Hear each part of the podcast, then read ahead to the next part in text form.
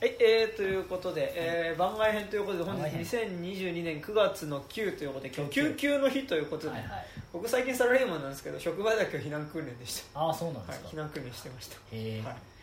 今避難訓練とかってさ別にさ防災頭巾とかないんでしょ？あないないない。普通になんか避難場所までああだから歩くみたいな。あそこが避難場所ですよ。そうそうそうう。んなるほど。とあとなんかあの置いてある避難用具がここにありますみたいな確認とかはいはい。したりしましたけど、ははいい、どうも。です部長の山田です、はい、そしてはいちょっと打ち合わせできてましたえー、エットの中村でございます、よろしくお願いします。10月の6日にねまた中村君と一緒にイベントをやるので、まあ、あとそれに向けてちょっと曲も作ったりするので、まあ、ちょっと今日それの打ち合わせしつつ、まあ、ちょっと最近何見たみたいな話をちょっと軽くしようかなっていう感じです最近ねちょっと肉地図も俺リスナーだからさ、はい。ちょっと更新頻度が落ちてるじゃないですか。いやいやいやちょっと実談を 提供しようと思ってしたということで。ございますはい。まあ、結構だからこのさポッドキャストで触れてないとことかまあでも触れてるのとかでも別に中村君ああいやいや。でもねそうですね。まだ上げてないけどノープとかも最近撮ったんだけど。あそうだねまあノープはみんな喋ることあるだろうからいいよ。うんノープは面白かったです。うん。てかなんかその好き嫌いはあるとは思うんですけど俺は楽しみました。ってそうね。なんかジョーダン・ピールの作品の中でなんかなんか一番エンタメはしてた気がする、まあ実は。そうどうかっていうかなんかパンフ読んだら、うん。まあ、これは夏休み映画として作るんだって書いてあー。あったからまあ、すごいそれは分かる、うんうんうん。すごい夏休み映画だよってこう気概は感じるっていう、ね、怪獣映画だしね。ああ言っちゃった。あそうそうそう。こあこれダメだ。これカカットしよう。カットしよう。こう P 入れときます。はい。えちょっとはい。っていう感じでね。ね。まあでもノープはなんかそう言えること言えないこともあるし。まあでもまあまあね。ああの IMAX でやってるうちに見なよっていう。そうあれは本当 IMAX で見なかったことだけがく悔やまれる、まあ、まだやってるでしょ IMAX で。で今むしろ逆に見やすくなってると思う池袋とか増えてんじゃない、うん。まあまあまあそういやね。いいいいっすよ。ノープはあの肉地図のレギュラーメンバーの熱い語りに任せます。僕からの思いは楽しかったです。ぐらい割ともやっと会だったんだけどね。ああてかなんかそうです。好き嫌い分かれそうだもんね、うん。てかないやでも肉地図はやっぱさそのさ意見がさずれてる時をさなんかなんか揉めてんなと思って聞くのが一番面白いんだ揉めてるって。いうよりはなんかもやらっていう方向で結構みんな一致してるみたいななね。そう。まあそうですねっていう感じでまあちょっとそれ以外のところでね、うん。なんか割と見たものの話とか、なんかどうですか最近？最近でもなんか面白いのありましたいやでも最近ね結構小粒のものとか、はいはい。がいろいろ広いものがあったと思っていて、はいはいはい。結果的にさ肉節でモガディッシュってやったの？モガディッシュやってない？モガディッシュ見たけど。モガディッシュは俺今年ナンバーワンの一つだった。はいはいはいはい面白かったモガディッシュ。モガディッシュ超面白くない。っていうもうもうさすがに多分一番館やってないと思う。これから二番館を多分回ると思そううんですけど。ね。それこそなんか都内とかだったらあのもうすぐね。多分早稲田松竹とか来るんでしょ。俺はキングメーカーと2本立てでやると思ってる。ああなるほどね、まあワンワンチャンあるでしょうね、うん。まあまあふまあ普通に韓国映画の何かの可能性もあるけど。いやでもまあねモガディッシュやっぱそのなんていうんだろう。ちゃんとアクション映画。アクション映画だったね。ゴリゴリのアクション映画だしそのなんか戦争というか内戦を描いていて、それぞれの国にそれぞれの立場があるっていわゆる外交官ものみたいな、うんうん。とこのバランスもめちゃくちゃ面白くてなんかそのさなんかやっぱなんかそのまあかすげえ雑に言うといわゆる韓国と北朝鮮がとあのなんだっけどモガディッシュってどこだっけ？えっとアフリカとかの方だよね。そう嘘嘘言っちゃいけないからちょっと調べようか、はいはいえっとまあそうとある国に滞在してませんね。ちモガディッシュは。ソマリア？ソマリア？ソマリアの首都モガディシュか？モガディッシュから、まあ、そのそこにいて、まあ、なんかそのいい国連に加入するためにね。そうそうそそれぞれがまだあの北朝鮮も韓国も国連入ってないんだよね。でなんかでそれでソマリアの人にこう取り入ろうと,、うんうん。入ろうとしてたら、まあ、内戦が起きちゃってみたいな。話、そう。でまあまあざで、まあ、だから雑に言うとあの大事だから北南朝鮮協力しましょうものっていう、うんうん。まあ、ジャンルなんですけどでもまあそんな簡単に協力するわけもないみたいなところとか、でそれぞれだから内戦がどういう理屈で起きてるかみたいなことも含めて、めちゃくちゃ描写がすごい細かくうまかったよね、うまかった。子供の少年兵の扱いとかさ。いやーあれ本当怖かったね。本当怖かったよね。なんかあれとかすごい「レ・ミゼラブル」とか思い出したんだけどフランス版の。ああはいはいあっちのえっとのえっとフランス版っていうかあっちもフランス版じゃん。フランスだからね。フランスのあの黒人集落。ススラム。スラムの。の舞台にした現代劇の。現代劇の「レ・ミゼラブレ・ル」ミゼラブルね。あれとかも思い出したんだけど。そうねあの黒人の少年たちっていう。まあまあ黒人少年っていうかその荒れる子供たちの。あはいはいはいはい。そうね。っていう感じで思い出したんですけどなんかそういうさなんかそういう描写もうまかったしそのやっぱ韓国と北朝鮮のその人たちがあってそのうまくいくいかないとかをご飯で一瞬で示すとか、うん。あなんかめちゃくちゃシンプルだけどうめえみたいな。なんかあのさは剥がれにくいさあなんか唐辛子のなんか漬物みたいなやつをさあのこう片方が箸で押さえてあげて食べるとことかすごいよあそこ良かったよね。そうそうそう。よかったですよね。なんかなんかああいうの含めて俺の中でその「トップガン」を見てめちゃくちゃ楽しいんだけどめちゃくちゃモヤモヤしてることを全部やってくれた感じなんかエンタメとその中での政治性のそうそうそう。せ政治性とか中で描かれてることのちゃんとそれが政治的なことであるっていう。ことをちゃんと描いた上で面白い。面白いよね。いやなんかそのせ、まあ、政治性って言い方っていうとななんて言えばいいのかな。だから単純にそれぞれの国の立場があってそれぞれが全く違う道理で動いていてだからその「トップガンマーヴェリック」とかが架空の国っていうので描くこまあとで、架空の国の善悪っていううんうん明確にで自分たちは善であっちはなんとなく悪みたいな。そのアアクションを描くためにその手前にある国同士の利害とか、その経済関係みたいなこととかをなんとなくこうぼやかすことによって、やってたことをぼやかさずに描いた上でちゃんとそこも含めてね成そう立させてるそうなんかだからすごい俺の中ではその「トップガン」見て覚えたモヤモヤが全部解消されるようななんか今年そういう社会的なアクション映画ってすごい多かったと思うんですけどそのなんだっアンビュランスとかあアンビュランスね。とかまあいろいろあったと思うんですけどなんかなんかでもそういう中でもやっぱあのなんかピカイチにそのバランスがいいなっていうか、うん。そのそのまあ政治的なポリティカル社会劇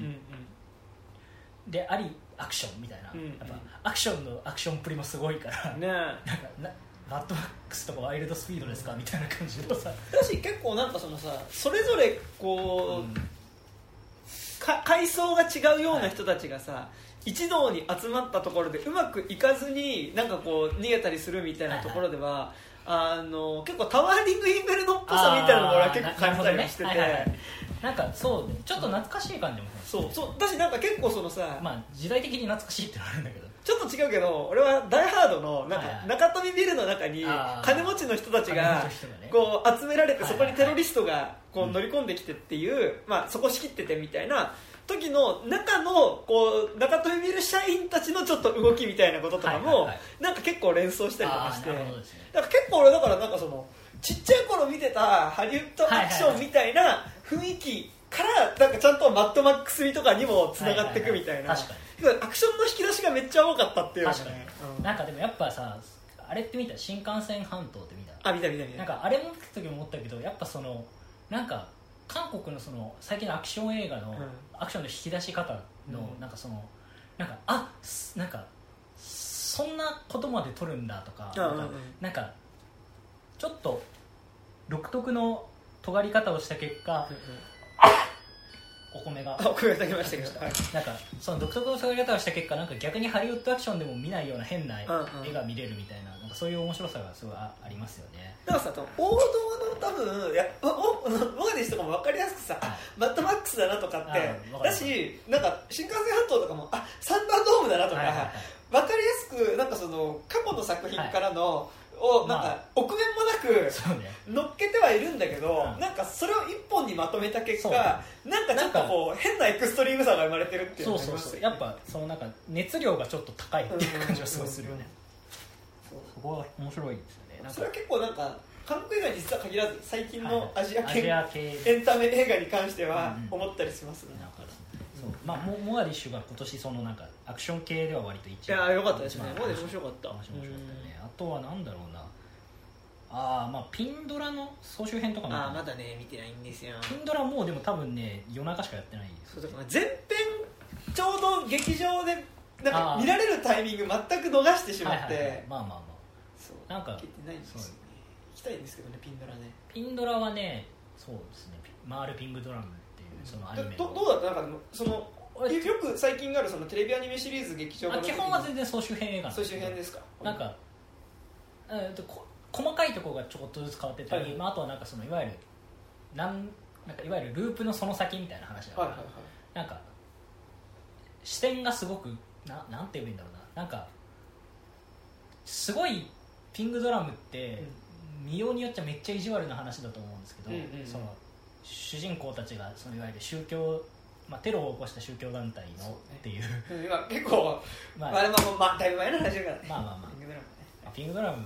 まあピングドラムまあピングドラムその話をまあ全く知らないで見るのも逆にもうもはや難しいでしょ。そうね。きっと。まあまあ全然隠しそんな隠してないと思うんだけど、うん。まあ、95年の電車で起きたとある、まあ、テロと。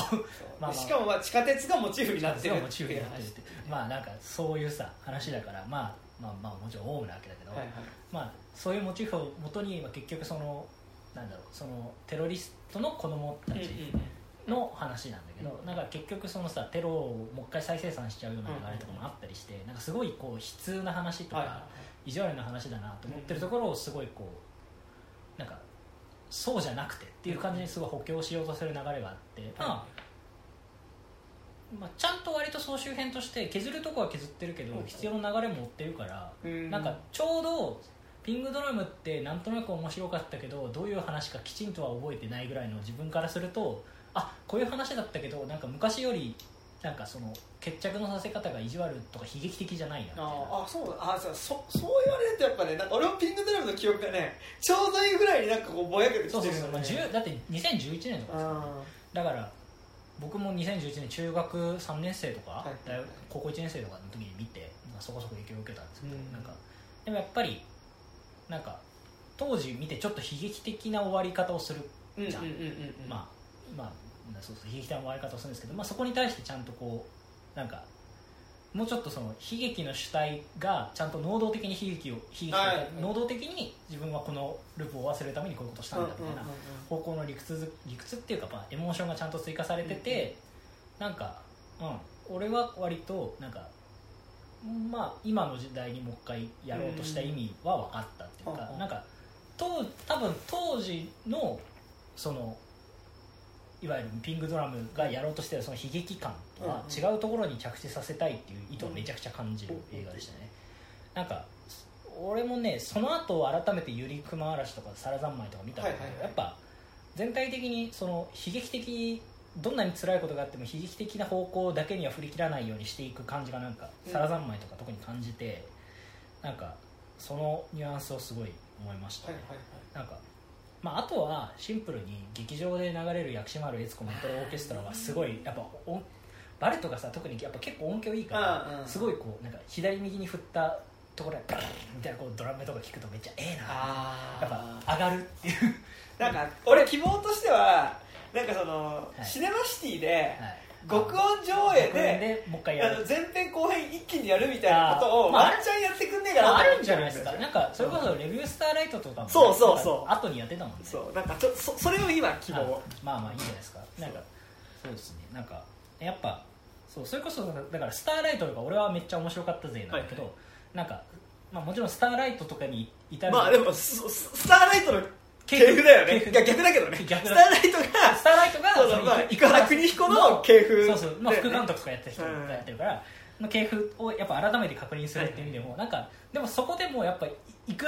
いくにチャウダー独特の、うん。そのなんかなんか人間の情念の重さとか、なんかのなんだろうな良くも悪くもちょっと、まあ、なんかその情念へのんなんか目つきの強さがうん。なんかちょっと古いやっぱ良くも悪くもすごく少しちょっと古いところうんうん。も含めて良かったですね、まあだってなんかその10年前だもんね。そうそうそう。でもなんかそのやっぱちょっとろ路悪的っていうか、うん。そのなんかあのなんか最初の方でさ、うん。あのなんだっけリンゴちゃんだっけ？あのああのおおヒヒロインヒロインヒロインっていうかそうそう茶髪の、うんうんうん。茶髪の子がその先生を落とすためにいろいろやろうとするみたいなシーンのところでなんかすごいこうめちゃくちゃなんかちょっとなんか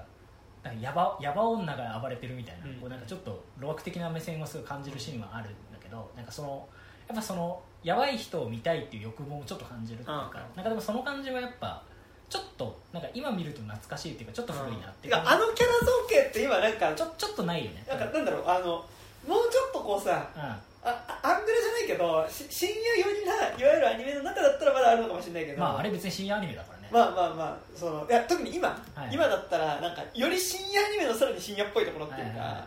だったらいいのかもしれないけど。なんかそうねなんか大っぴらにはいなくなったキャラだよね。なんかそうそのヤバ面白いみたいな感じってやっぱちょっとこの10年ぐらいで消えたんだなって思ってなんかそれは面白かったですね。なんかさあ今俺メイドインアビス好きだからさ。ああメイドインアビスね。見てんだけどさ、はいはいだからメイドインアビスとかってさなんかそのやば面白のさなんかその味をなんかたまにいきなり出してくる時があるんだけど、あはい。表面的には出してないっていうのあが結構なんかメイまあドインアビスだなってやっぱメイドインアビスはその見た目は獣なところがやっぱ大事ではありますよね、そうね。いやーそうですね。あでもあとそれ以外でごめん。今映画 .com をしあのすはいはい下から上に流してんだけど、はいはいえーっと見たやつをね見たやつをね。チェックしてるって感じですすいませんね。あジュラシックがつまんなかった話はまあいいや。あどうどうすか中村君的にジュラシック？はワワールド新たなる支配者。いや面白くはないでしょ。俺無駄に IMAX 見ちゃった なんかさいやなんか面白くはないよね。なんかそのやっぱなんか多少よくできてるとはいえ、はい。スカイウォーカーの夜明けを見た時のがっかり感をちょっと思いますっていうか。やっぱ炎の王国をさ見てすごい期待した。そうなんだよね。やっぱ炎の王国のラストとかあのなんだっけ新たなる支配者の一番最初の冒頭映像みたいな,、そのネットに上がってるやつ、うんうんうん。なんかの映像とか見た時のこれこれみたいな。こうなんかやっぱ変な言い方だけどそのなんかその人間社会を恐竜が壊していくドキドキワクワクフェチズムみたいな、完全にさそのドミニオンのその最初の映像とかさ、めっちゃそのさなんだっけドライブなんだどあのほらドライバーあの映画映画をさ車で見るやつ。あドライブインシアター。ドライブインシアター、ドライブインシアターとかをこうのとこに恐竜がね恐竜が来てるみたいな。ティラノが来るっていうやっぱあれとかすごいこうさなんかそういうなんかさ人間がなんか人間の文明のところに、うん。そういう人間の理性でどうしようもならない野獣が来ることへの、なんか最高って。そうそうそう、まあ、あれってある種のポルノみたいな映像ってあって。でもやっぱりさ炎の王国見ちゃうとそっちの方向のなんか性癖をすごい刺激される映画というかそうやっぱ我々が多分炎の王国を見て面白かった人にとっては炎の王国の後に刺激された性癖を全く刺激されずになんかこうめちゃくちゃなんか同窓会の方をさ頑張っていくっていう感じで違うんだよなってすごいやっぱ思ったっていうか、まあ、あとはそのなんかねなんかブルーとかもねやっぱあんだけブルーをなんか話のメインとして扱っておいて結局今回は冒険には参加しないんだよみねたいな、あのまあ、ブルーとの約束を果たすためにっていうのだからブルー自体は活躍しないんだよ、ね、そうそうなんですよね。だからそこがまあやっぱりあのいや理屈はわかるけどそこは無理やりでも活躍させろよっていうね。なんか感じはありましたね。でもなんかさノノープとはい。俺は結構ジュラシック・ワールドを割と近いタイミングで見てさなんかでいや IMAX で見ると逆だったらよかったなってすごい思うんだけどあーあそれはバカをやりましたね。なんかちょうど仕事終わって見に行けるのがタイミング的にね。っていうのがあったまあもちろんありますなんかでもそのやっぱちゃんとそのそれを見せるっていうことに対するなんかそのこうじらし感とかは見せ方の工夫みたいなのってうんうん。なんかそのやっぱそのままこう上からのさ全体を照らしてるライトの下にそれをバンって出したらさはい。バカらしく見えてしまうものをさ、い。でもなんかやっぱいかにこう隠したりとかさ、こう影だけで見せたりとかパーツだけで見せたりとかして、うん。そのいかにじらしてで最終的にそれが出てきた時も、なんかそのその前の手順を踏んでるからこそう、ん。なんかその多分普通に出したらアホっぽいものをでもなんかちゃんとそれとして出せることってさうんうん。なんかそのいわゆるなんかそういう超越的なものが出る作品はいはい。において今ちょっと今ノープに気使ってちょっと今言い方いろいろちょっと考えちゃうんだけど、でなんかある気はしててなんかそれって本当になんだろうジュラシック・パークの多分3作目までは割とそれやってたことだし、で逆に4作目以降はもう恐竜がいるのは当たり前になっちゃったからこそじゃあじゃあそこでどう吹っ切るかみたいななんかその、うん。暗闇の中から恐竜出てくるとかじゃあワールドになってからね、はい。なんかじゃないところでのエンタメ性みたいなことを、えっと、ジュラシック・ワールドの1と3はしててではい。2はちゃんと原点に帰ってるね。見せ方をしてるっていうのが思ってやっぱ原点に帰った方がいいじゃんっていうのそうなんはだよね。なんかそうなんだよな。なんかやっぱなんかだから正直1が、えっと、ジュラシック・パークの拡大再生産としはてめちゃくちゃい俺は結構好きで、はいはい。ちゃんとなんかなんだなんかちゃんとメガ盛りっていうあかあそうね、うんなんかそのなんか変な言い方だけどメ俺はガ俺は好きじゃないけどはいそそれは分かる分かる、そう俺は、まあ、嫌いじゃないんですけど、うんうんうん。俺はそのちゃんとメガ盛りの、はいはいはい分かる分かる。そのビッグバックになちゃんとなってる感じがすごいしして好きなんだけど、はい。でやっぱ炎の王国でそれをこうガッシャンって壊してもう一回あの最初の感じで立ち戻ってでこれからまたロストワールドみたいなことするんだみたいな、まなんかまたそのかファーストフードからちゃんとこう格式がある感じもそうそうそう。に戻そうとしてなんかでやっぱそこで期待ししたものとは全然違うものでしたねっていう。そう。ねなんかそうね。えなんかだからそのさゴゴジラでいうとさ、はい。なんか一作目のゴジラの感じってちゃんとジュラシック・パークの一作目だった気がするんだけど、あーはいはいなんか結構割とその平成ゴジラ的なさ、うん。なんかそのもうバッと見えちゃってることはさ、はいはい。当たり前の状態でさ、はいはい。なんかこう恐竜いっぱい出てきてなんならちょっとこう なんだろうなあの安っぽく見えてしまう瞬間も結構あるみたいなところがさ、はいはい。そう。あるっていうのがね。うん。もしかしたらその恐竜感の違いによっては全然あれはありだったりする人もいるのかもしれないけど。そう。てかなんか俺は割とでも「ジュラシック・パーク」はなんか正直俺別に恐竜萌えがそんな実はないからあはいはいはい。からなんか毎回見ると生命倫理とかのことをなんか考えちあゃうんだよね俺も多分その SF 寄りなあそうそう感じ。なんかだからでパ炎の王国が良かったのはさはい。その結構やっぱその、まあ作られた生命体あーまあククローンものだからね。それてかブレードランナーだと思って見てるから結構。まあまあまあまあはいなるほど分かる分かる。そう。そのっていうのはあるそうなんだよね。なんかだからそう今回だとそそのさあの、まあ、新たな脅威として虫がいっぱい出てくるんですけど、その最終的にさいわゆるその虫をに、まあ、ウイルスを入れて放つみたいなシーンがさうん。あるじゃん。まあ、ウイルスなんかなまあそのなんか滅びる遺伝子みたいなのを持った滅びる遺伝子を持ったやつを放イナゴを放つ。イナゴを放って群れの中で入入っていくのをすごいにっこり見てるシーン、なんだっけ？ウー博士だ。ウー博士のシーン見てなんだこれ？みたいな。すごいなんかなんかあのシーンで俺はなんか変な映画見たなってすごい感じましたね。だなんかだからそのさなんかてか普通に飲み込みづらくない？うんうん。いや別になんかいいんだけどでもなんか普通に飲み込みづらいなと思っちゃった。やっぱしかも炎の王国でさあの、はい。はい女の子を出すことによってさ、うん。クローンの少女を出すことによってさ、その若干観客としてはシリーズで追ってる観客としてはさクローンの生物の側にちょっと若干感情移入してる土壌そうなんがかクローンにあの命をもてあそんじゃいけないよって気持ちになってる中で。いやその作られた生命のさ悲しそうな顔を見てるわけじゃん、うん。炎の王国で、うん。でなんかさあの新たなる支配者の最後でさクローンで作ったバッタたちがさあのこれで死にますよかったねってちょっとやっぱならないよね。っていうね。なんかそあるんですそう。だからすごいは破綻してないかっていうのがまあですね。まあなので僕はまあこのぐらいです、はい。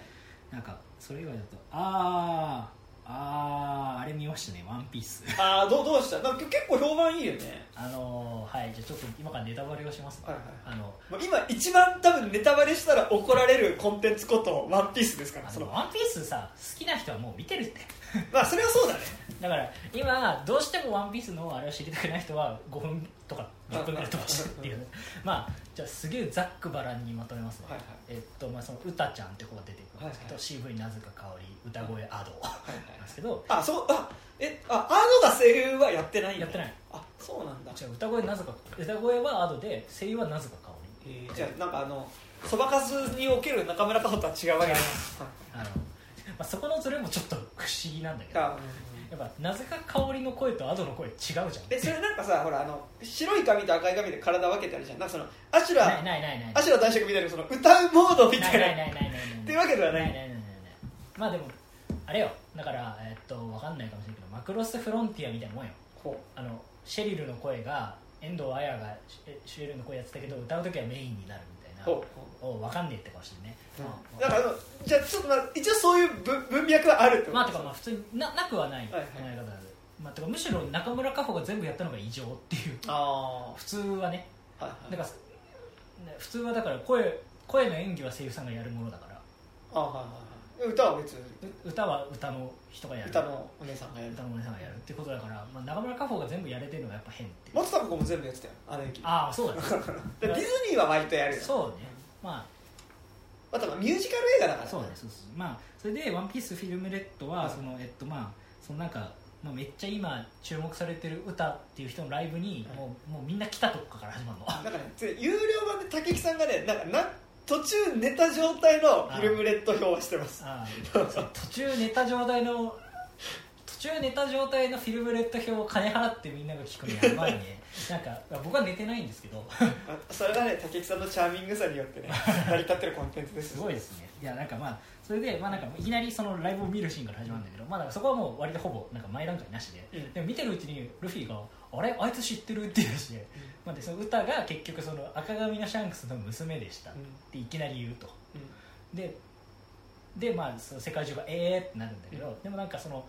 この歌のライブはもう本当世界中から注目されてて、はい。もう世界政府とかもみんな見てると。あ。でもなんか世界政府見てる世界政府見てる。うん。なんだけどなんかなんか変なことが起きてるってなってでまあここからが一番ネタバレなんですけど、はいまあ、歌はまあもちろん歌うたのみの能力者なわけですけど、歌うたのみの能力というのは何だかっていうと自分の歌を聴いた人をその、えっと、歌うん。その能力者が持っている能力者がコントローコンセンなんだろうコントロールを握っていうる夢の世界に誘う能力。無限つく読みじゃないですか。そうです。つまりそれはてかてかまあ強化水月ね あの強化水月無限つけるの系譜なんですよ。ジャンプ漫画をジャンプ漫画で例えてますけど今そうそうそうそう。ですそうです。で、まあ、結局ななそれで何をしようとしたかっていうと、まあ、だからですよね。彼女はその映像でんでん虫で自分の歌声を配信してたんだけど、だからあ配信ってことがでんでん虫を通してできるんだこの世界って。あの世界のでんでん虫ちょっとささ異常すぎる異常すぎるよね。まあまあまあまあそれででなんかでも自分の歌をき要はだからまあ普通に動画、動画歌い手だったわけよ。まあ世界中継をしたとあそうそうてかてかもともとその世界中継をするに至るまで、まあ、普通に YouTuber みたいな感じ すすごいななんかえそれはそうマジで。それはでんでん虫でんでん虫でもさそれちょっとそのさあのでんでん虫にさそのさ現代のそのネット技術をさ背負わされるのすごいよちょっとさそろそろ限界ある気すんだよいや限界はあるまあまあまあでそれで、まあ、だからでなんかで要は自分たちの、いや自分の歌を聴いてる人たちから、まあ、毎回メッセージが届くんだけど。メッセージが届くの？メッセージがだそれあのそれそれでんでん虫で。ででもしで。えそれあの音声メッセージとかじゃなくて映像。だでもさそのさ 携帯ちょっとあの ごめんじゃああのちょっと一瞬あの全部話してから突っ込んでくる。ちょちょっとまあまあまあまあでまあそのまあまあ、まあ、全容を話しますわ。はいそれでだから結局それを見ることでそれは海海賊とかうん海軍とかが自分たちの生活を荒らしていると。うんうん。結局海賊とかもなんかその海軍もひ要は、えー、と腐敗してるし、はい海賊も自分たちの村の財宝とかを奪っていくから、うんうんうん。結局あのなんかもう大海賊時代によって私たちはもう本当に暴力に怯えていてああなるほどね。で私はもう歌の歌うような世界に行きたいんだよっていう人がもう何人もいるっていう状況の中でその歌う歌の能力を持ってそのみんなを自分の夢の中に閉じ込めてでしかも、まあ、普通はあの要はえっとなんだ歌自体のなんかが疲れて体力がなくなって寝たらその夢は戻ってくるんだけどあのえっともう劇中始まった時点でな体力えっとしえっと眠れなくなる代わりにあの自分の体力をずっと使えるっていうきうなんかやばいキノコみたいなの食べてて。なんか要はすげえ簡単に言うと自分が死ぬことであの歌を聴いた人を全員自分の夢の世界に閉じ込めようとするんですよね。すごいね。そういう話なんですよ。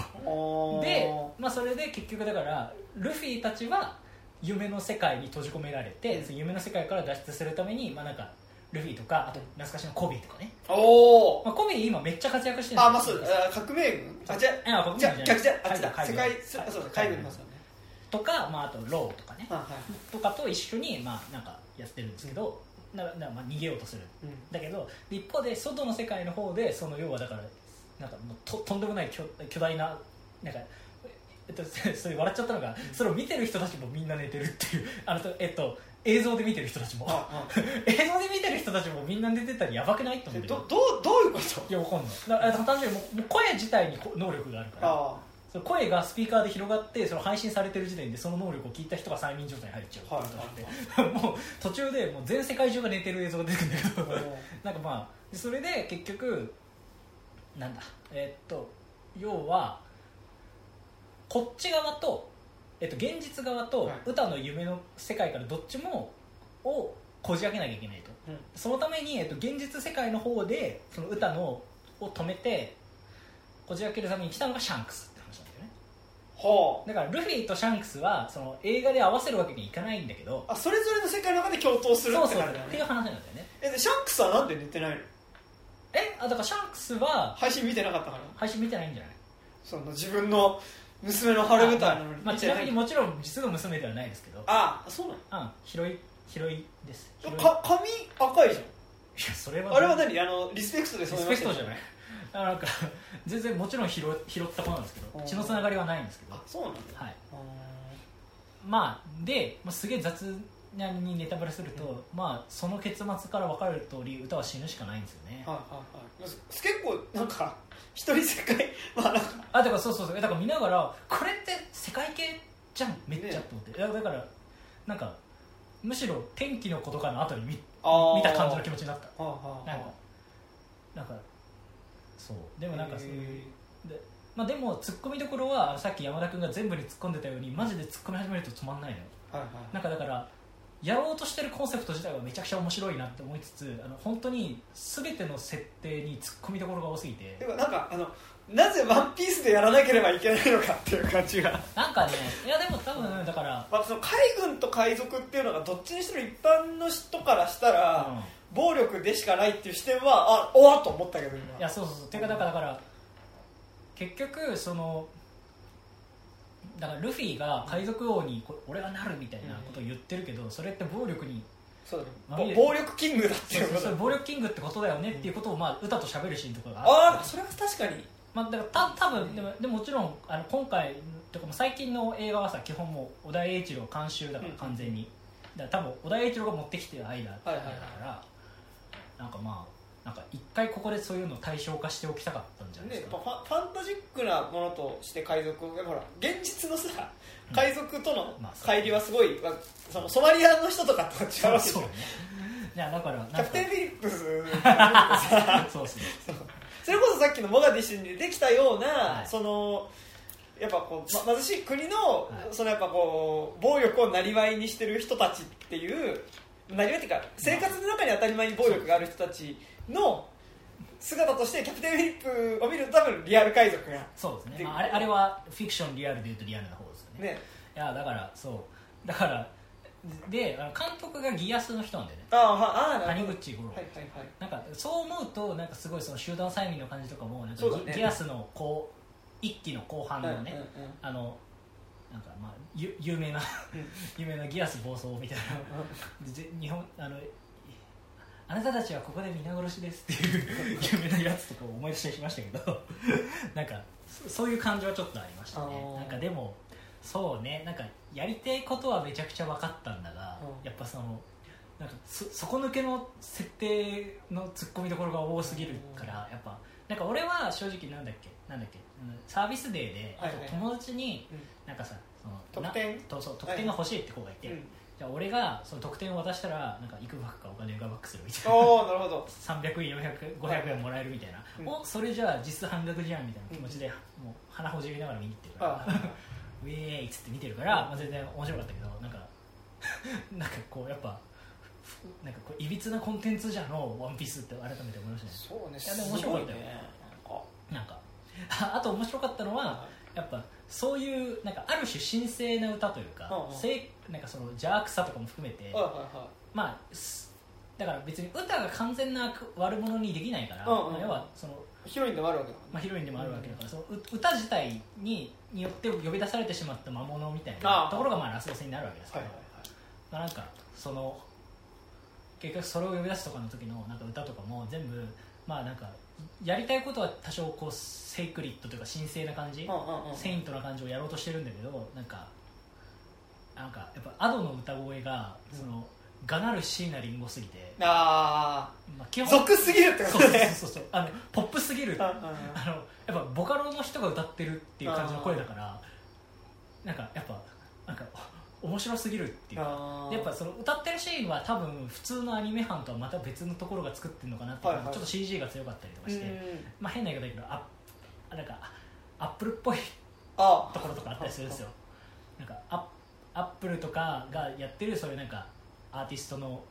なんか CG うん。パフォーマンスビデオみたいな感じに見えるところもあって、おなんかその帰りがすごい面白い面白おかしいへえなんかでもでも一応その歌がやってることは怖いことだよってことはちゃんと分かってもうあまあそれ伝わる感じ。完全に分かってやってる、うん。もうなんか完全にこう怖い目で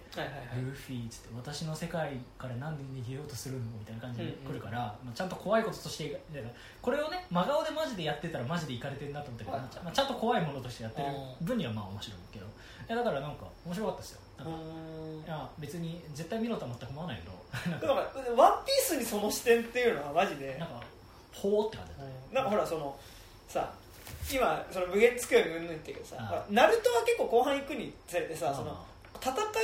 ことの虚しさっていうかさその戦うことによって憎しみの連鎖しか生まれねえじゃねえかっていうまあそうですことがテーマになっていってはいくから、まあ基本ナルトって締めっぽい話だからね締めっぽい話なんだけどなんか無駄に底抜けに明るい終わり方をなんかこう急にしていく感じっていうのは結構俺はなんかなると難しいなと思うんだけどでも、まあ、ヤンキーみたいなみんな結婚するからね。最後だからもう何回も言ってるけどさみんなジャージでさ 幼馴染に結婚してるからさでもこいつら本当にこれワンボックスのってマジでなんかそのさ北関東から。ちょっと感がすごいんだけど、まあ、そそれはいい,、まあまあいいとしいいとして。てねなんかでもそのナルトでその無限つくよみみたいなさその、まあ、みんなで夢の中に入っちまおうみたいなことを言い出すやつが出てくるのはめっちゃわかるしまあそのためにずっと写輪眼っていうものとさ、まあというかまあ別に変なやつですけど、まあ、無限つくよみやるのは敵だからね。そうまあまあまあまあ。でもなんかそのそこにたどり着くまでのさその、はい。この世界で暴力によって何も救われねえじゃねえかってことはまあ結構その、はい。もう王子ザブザ編から一貫して描いていくわけだからまあまあ基本的にナルトとかガーラとか含めてみんな迫害されてきた人だからね。そうなんね。差別されてきた人だから、まあ、そういうのがない世界に。うん行きたいっていうのは分かるけどなんかワンピースって割と実はそこら辺さ割とその戦うことに対するてらいってあんまなない。い作品だからさ。だからそういうふうにワンピースで暴力を捉え直してるっていうのはなんかあおっていうのはちょっと今そう。思ったりな そうでもなんかねそうだからすごいねコンセプトはめっちゃおもろいんだけど、やっぱりやっぱりその「ワンピースの独特の力学が回ってて、うん。すごいいびつな映画でしたね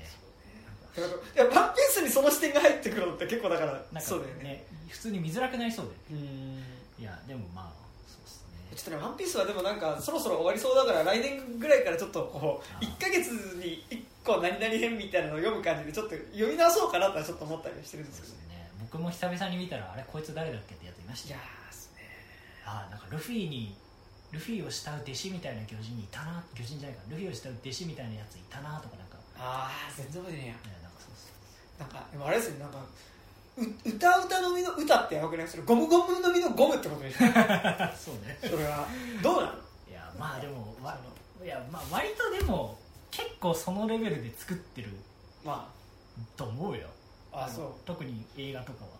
まあちょっとまたねえあの多少映画だからちょっとこうり多少その作もともとの原作のリアリティからちょっとねそうそう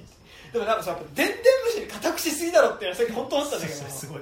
あのそうだから配信とかできる世界なんだってことで、爆笑しちゃいましただからさ「ワンピースその俺らが見てたのはあアラバスタ編とかの時はさ、はい。まあそのなんだろ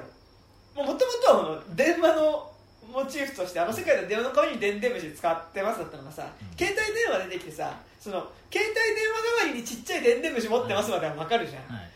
でも今その実際携帯がさもうスマホになっちゃってさそうね。その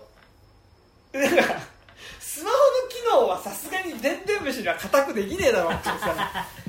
そうなんかいやもうななんかねそこら辺なんかノリで全部やってたんですよ携帯のでんでん虫は分かる。それは分かる。というかそうていうかていうかだからテレビがあるんだよね。配信みんな見てる。えだからそのネットがあるってことでしょ？さらに言うと。そうそうそうそう。いやだからすごいいやだってその要はバズるっていうことがさ概念としてさあの世界にし存在してるってことでしょ。そうバズるとは言ってなかったけど、まあ、バズるみたいな概念はあるから。いやなんかでもそのそのそのバズるって勝ちパターンがある世界で海賊王になるってどうなのねもうなんか YouTube とかやった方がいいんじゃない？君らみたいそうそうそう てか少なくともなんかそのえなんか海賊の戦いをずっと追う記者とか出てきそうだよね。だからしかもか海賊天下なんか海賊王になってもなんか天下取った気しないよね。なんかバズるっていう方向性があの世界の勝ちパターンとしてあるんだしたらさなんだろうな。じゃあちょっと「ワンピース以外で言うとあー。ね。あー。重い重いけどもう終わっちゃったからな。戦争と女の顔とかもう終わっちゃああ戦争の顔。あま1回ぐらいやってんじゃない？1日。どうなんですかね。武蔵野館で俺も見ましたけど。戦争と女の顔すごい面白かったですね。なんか、まあ、戦争は女の顔をしていないっていうのは、まあすごい、まあ、割と有名な、あのし小説というかまあルポみたいな、でも全然あれは本当元ネタって感じで全然なんかなんだろう女二人の話とうんいうか、なんていうんだよね。どちらかというと見方としては俺は燃ゆる女の肖像とかの方に近いとかそのなんかなんか強い女二人の関係のこう愛憎というか、うなんかなんかでもなんていうんですかねなんかすごいこう基本女性しか出てこないし、うんうんうん。なんか世にも嫌なセックスシーンとかあるしそうねそうね。なんかなんかでもなんかでこれが完全にロシア映画なのがすごいなと思うしあとなんかそのさ後半にさそのこえっ、となんだっけその、えー、と一人の女性半女性主人公みたいな人が、あの男とあの実家に男の母親に会って、まあ、結婚しますみたいなこと言った時に、その男の母親にその、まあ、こいつはほん男のことこいつは本当クズでみたいなことを喋りながら言われるシーンのこととかなんかその時にあの「お前は戦争どうせ軍人と」みたいなこといろいろ差別されるシーンとかの時に喋ってる内容とかがなんかすごいこう真顔ですごいめっちゃ怖いことずっと言ってるっていうなんかすごい浜口映画的なノリをちょっと感じたっていうか、なんかいやなんかすごいなんだろう。結構長い長くはないかな。でも結構静かな映画ですね、うん。なんか割と静かな映画なイメージなんですけどなんかでもすごい見てる間ずっとあ結構なんか137分とか、割と長い映画だなとは思ったんだけどでも見てる間ずっとなんか目を離せられない怖さみたいなものがずっとある映画で。なんか、結構やっぱそのか関係性のさ、はいそのこ怖さっていうかさ、はいはいあのあるいはこの人がこの人と関係をしてることのこう思って関係してたみたいなこととかが結構明らかになった瞬間の怖さみたいなのそうはね。なんかだからどのキャラとどのキャラでも結構あるんで。そうなんだ、うんなんかすごい、まあ、実際登場する人人間はなんか34人ぐらいしかいないと思うんだけど、なんかそのそれぞれの人物がそれぞれに向ける矢印の情念みたいなものうん。がすごいよく組み合ってすごい。でしかもちゃんとなんかでもドロドロなんだけど、うん。内容的には、うん。でもなんか別に誰も切れて殴ったりとかしないから,、うんうんなんかそのずっと静かに怖い感じがあって、なんか。いやすっげえ緊張感あるよね。そうそうそう。ファーストシーンからすげえ緊張感そのなんかずっとこう動かなくなったさ。なんか発作が出て動かなくなった主人公。主人公の女の人が、まあ、なんかそういうなんか発作が起きると。体が硬直しちゃう。到着しちゃって自分時間が止まっちゃうみたいな、いやなんかすごいなんかね。まああれ確かね2019年ぐらいに制作されて全然日本でなんか公開されないなっうんうん。ていう感じだったんだけど、まあ、やっぱ見てみたら面白かったですね、うんなんかすごい変な映画だと思った、うんてかなんかその変な映画というか怖い映画というか、うん。やっぱ見てる時間すごい。うんめちゃくちゃ緊張したっていうか,、今年こんなに緊張したの結構あんま他ない結構なんか俺あバキバキにこれと三姉妹ですね。ああまあね。俺ちょっと違うけどあのバキバキに描かないチタンみたいな感じはちょっとあそれぞれが他者としてちゃんと存在してる感じの。まあまあちちまあ確かにね。バキバキまあ、まあチタンはポップだからね。バキバキでしかもこうなんだろう。他者同士がぶつかり合うことによって、はいはいなんかこう近づいていく感じはチタンめっちゃするんだけど、はいはいはいまあ、チタンのチタンの後半とか好きな人は好きかもしれないですね。なんかあの後半結構静かになってくる。だからチタンってさ分かり合えなさ同士がぶつかり合うことによって分かり合える方向になんとなくいってる感じするんだけど、はい。なんか戦争と女の顔は割となんか分かり合えなさのままそうね。なんかこう存在していく感じがするよね。なんかそうだよね。なんかチタンはやっぱりそのやっぱそ起きることが体に来るのもあってやっぱなんかどこかノリがすごいなんて言えばいいのかな。すごいなんかし少年漫画的って言うと違うけど、うんでもなんかそのなんかよっしゃーよっしゃ感じそうそうそうそうよっしゃーって感じある。そうそうそうなんかそのあよし俺に注射しろみたいな感じがやっぱ多少あるんだけど、なんかそのやっぱちょっと見てて上がるシーンがやっぱ、うん。時なんか20分に1回ぐらいやっぱ上がるシーンがあるじゃん、うん。そのやっぱそのなんかそうそう注射するシーンとかやっぱダンスするシーンとかやっぱあるんだけど、うんやっぱ戦争と女の子はその上がるシーンがほぼほぼないまま、でもなんかなんか嫌なんだけど見ちゃうっていう、なんかすごい結構めちゃくちゃなんだろう難しいことをやってる映画というかなんか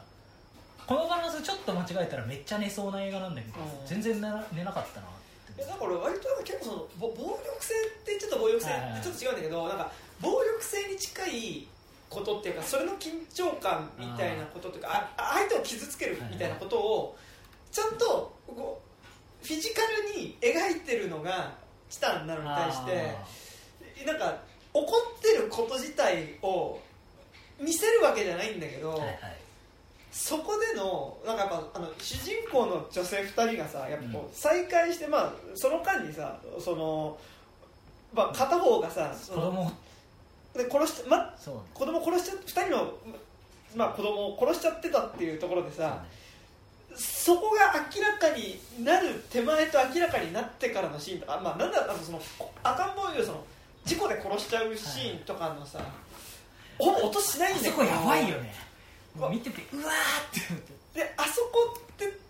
ちょっと違うけどチタンだったらこうバキバキに見せて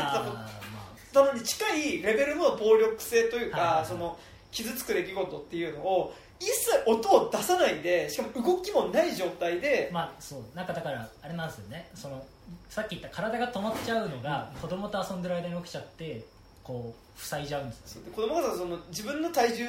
と、まあ、その力によって窒息死しちゃうっていう。あれはなんか世にも嫌ないや子供死ぬシーンですよねなんとなくこっちにもさなんかその感触がちょっとこう来る感じというかさ、まあまあだからへなんか変な言い方だけどさ、やっぱさ子供とかをさ育てたり、まあ、僕は育てたことないけど、うん。子供とかに触れたりするときにさこいつなんかうっかりしたらポキってなるんじゃねえかって思った時にさそのなんかさ人がさどうしてもさその時にさポキってなるんじゃないかって思う時怖いと同時に心のどこか奥にちょっとやってみたいみたいな気持ちがまあ浮かび上がってくるじゃん、まあ笑いじゃないね。そうでてかまあ多分ああるから怖いって思うんだと思うのいやすごいやっちゃいけないなっていそう。ういや別にだからやらないよ。やらないけどやっちゃいけないなって思うってことはやっちゃったらどうなるんだろうって気持ちが膨れ上がることはやっぱあるじゃん、うん。なんかその感情を見てしまったっていうか、はいはいはい。別にあれ自体はそのその人のその症状のせいでだからしょうがないんだけど、でもなんかそのやっぱあんな殺し子供の殺し方のシーンを見たことないからさ、やっぱ見た時にすごい居心地が悪かったっていうか、やっぱ今年の映画の嫌なシーン嫌なシーンオブザイヤーではあると思います、ね。なんかそうですね。やっぱその深田浩二的な暴力感っていうのは分かる気がそうね。でもでも深田浩二ほど性格が悪いわけではないっていうかなんかいやまあ性格悪いんだけど、性格悪いけどなんか意地悪でこうなってるわけじゃないっていうか、なんかそうなんだよね。なんか常に真顔でそういう嫌なことが起きていく感じがすごい怖かったですね。僕はそれは分かりますいやなでも割とそう全登場人物がそれぞれこうはいはい。他者としての怖さがさある感じでいるっていうのはありましたな。うん。うん。戦争と女の子は良かったですね。そうですね。なんかそうですね。じゃああと軽いあでもなんかアミコ見た話をしてくださいああアミコ。まあアミコ 良かったよって。いういやなんかそうアミコすごい勧められたんだけど俺まだ見れてなくてさ。はいはこちらアミコね。あの山中陽子さんの方じゃなくて。うんうん。あまあそっちもアミコね。まあ、まあ、あれあれも動画がいてもこちらアミコからつけてるんでしょ。あそうなのかね。言ってたなんか言ってたと思う、なんかツイッターで今村夏子先生のこちらアミコからつけましたって言ってて。うん。そう割とまんまじゃんと思った曲まあまあまあまあ。まあまあまあはいはい。でもアミコこちらアミコ。ねなんだろうな。でもあれデビュー作なんでしょ今回そう。なんかすごい。なんかでもそのやっぱり。こう多分何かしらの発達障害うんうん。とかが発達障害学習障害ある女の子。なんかでもすごい思ったのがなんかあの、まあ、今村夏子は割と好きで読んでて、ででも映像化1本目が星の子だったじゃん。はい芦田愛菜そう。でなんか俺結構やっぱ今村夏子ってさそのなんか客観的に見ると、例えば星の子とかってやっぱ宗教に今で言ったら完全に宗教2世の話だし、あのなんかちょっとこうそういう宗教2世の話とかこちらの子で言ったら今言ったみたいな発達障害とか、うん。学習障害の女の子の話とかって多分全然その捉え方できる話だけどでもその主人公の視点から見た時にうん。なんか割とその見えてる世界の中になんかこう、うん。おかしい瞬間があったり、うん。なんかその愛しい瞬間がちゃんとその主人公視点からするとなかなんんかうん。なんかすごいさ映画化向きじゃない作家だと思うそうなので客観視しちゃうとめっちゃ意地悪な人になっちゃいそうだよね。そう。で星の子とかってなんかその要はこうさでも基本的に今村夏子の作品の主人公ってちょっと社会からピントがずれてるまあまんだけど、でなんかやっぱ星の子とかはその完全にその宗教2世でそのいわゆる普通の一般的な価値観とはちょっと違う価値観のあはい。元で生まれ、まあ、育ってきた女の子っていうのが、まあ、中学生になって同級生学校の同級生たちと過ごしてる時の価値が持ってる価値観と、うん。なんか土日とか家に帰った時とかに両親とかあるいはその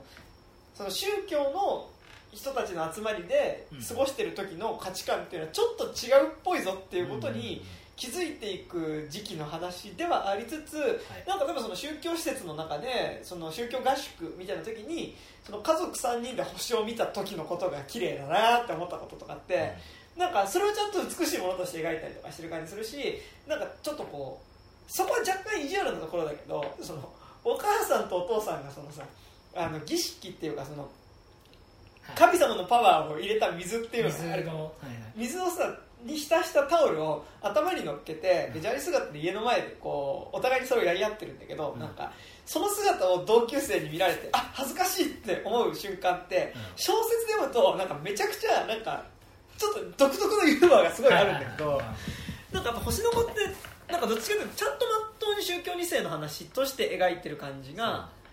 結構しててなんか星の子は映画自体はすごいいいんだけどなんか原作であったはいはい。ユーモアさみたいなのはあんま感じなかったのなるほど。でも逆に言うとこちらみこはもう本当にそれができてる感じが。なるほどね。まあ正直なんだろう。宗教っていうものに比べると発達障害うんの子供っていう方がまあ変な言い方だけど子供はよくわからないっていうこと自体も含めてま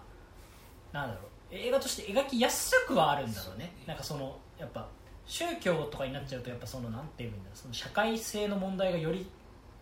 こうなんだろう露骨に出てきちゃうっていうか、まあなんかそうね。なんかやっぱでもこちらあみこはさだから俺も予告しか見てなくて原作は読ん昔読んだんだけど、でも基本的にはだからちょっとなんだろう周りとずれている子がなんかまあ要はお前うちのこと変なやつだと思ってるやろみたいなことが言うシーンとかあるじゃん、やっぱそれもさなんかさめちゃくちゃ嫌になりそうなところをギリギリ避けいやえっとそこすごくてさ、はいはい。やなんか一歩間違えるとダンサー・イン・ザ・ダークに全然なる感じなの。うん。それって多分俺結構見て思い出したらダンサー・イン・ザ・ダークはいあったんだけまあまあど、話的にはそうですねでやっぱダンサー・イン・ザ・ダークがやっぱしんどいのってやっぱその主人公の視点からは見えてるその世界の見え方とその多分社会から見えてる彼女の見え方だったりのズレがあってで結局その彼女とから見えてる世界と社会のいまあ、い格好つけて一般の人たちが見てる世界の見え方のズレっていうのがどんどん大きくなっていくことによってやっぱその主人公自体がやっぱりその暮らすはいはいはい。まともに暮らせなくなっていっちゃううんうん。状況がある、まあ、それと同時に男性になんか正直出てくるのがクソ野郎いっぱい出てくるから あの、まあ、悪意がある世界だからね、まあのどんどん彼女がそのセレマがね孤立していっちゃうっていはあるし、まあ、ああのラストを迎えるっていうことになるし、男性じゃないかというと彼女の視点からしたらもしかしたらハッピーエンドだったかもしれないけどやっぱ客観的に見た時に悲劇であるまあそうね。だからやっぱダンサー・イン・ザ・ダークはその自分主人公の立場が親っていうのがちょっと難しいんだよね、そうなんかでそうなんだ。でもそうか。なんかそういう意地悪な話じゃないってところで面白かったんですね。でもでもこちらみこはでも明らかにでもやっぱ映像で見るとやっぱ小説で読んでる以上にはいはい。そのやっぱりもうちょっと現実のものがちゃんと画面に映るから、はいはい。そのアミコの視点とかアミコの感じ方で見えてる世界の美しさうん。っていうのも描かれつつ明らかにその小学校の時は、まあ、ちょっと変わったこと許されてたその価値観っていうかその世界の見え方っていうのがだんだん中学校とかに上がっていくにつれて、どんどんそのやっぱこ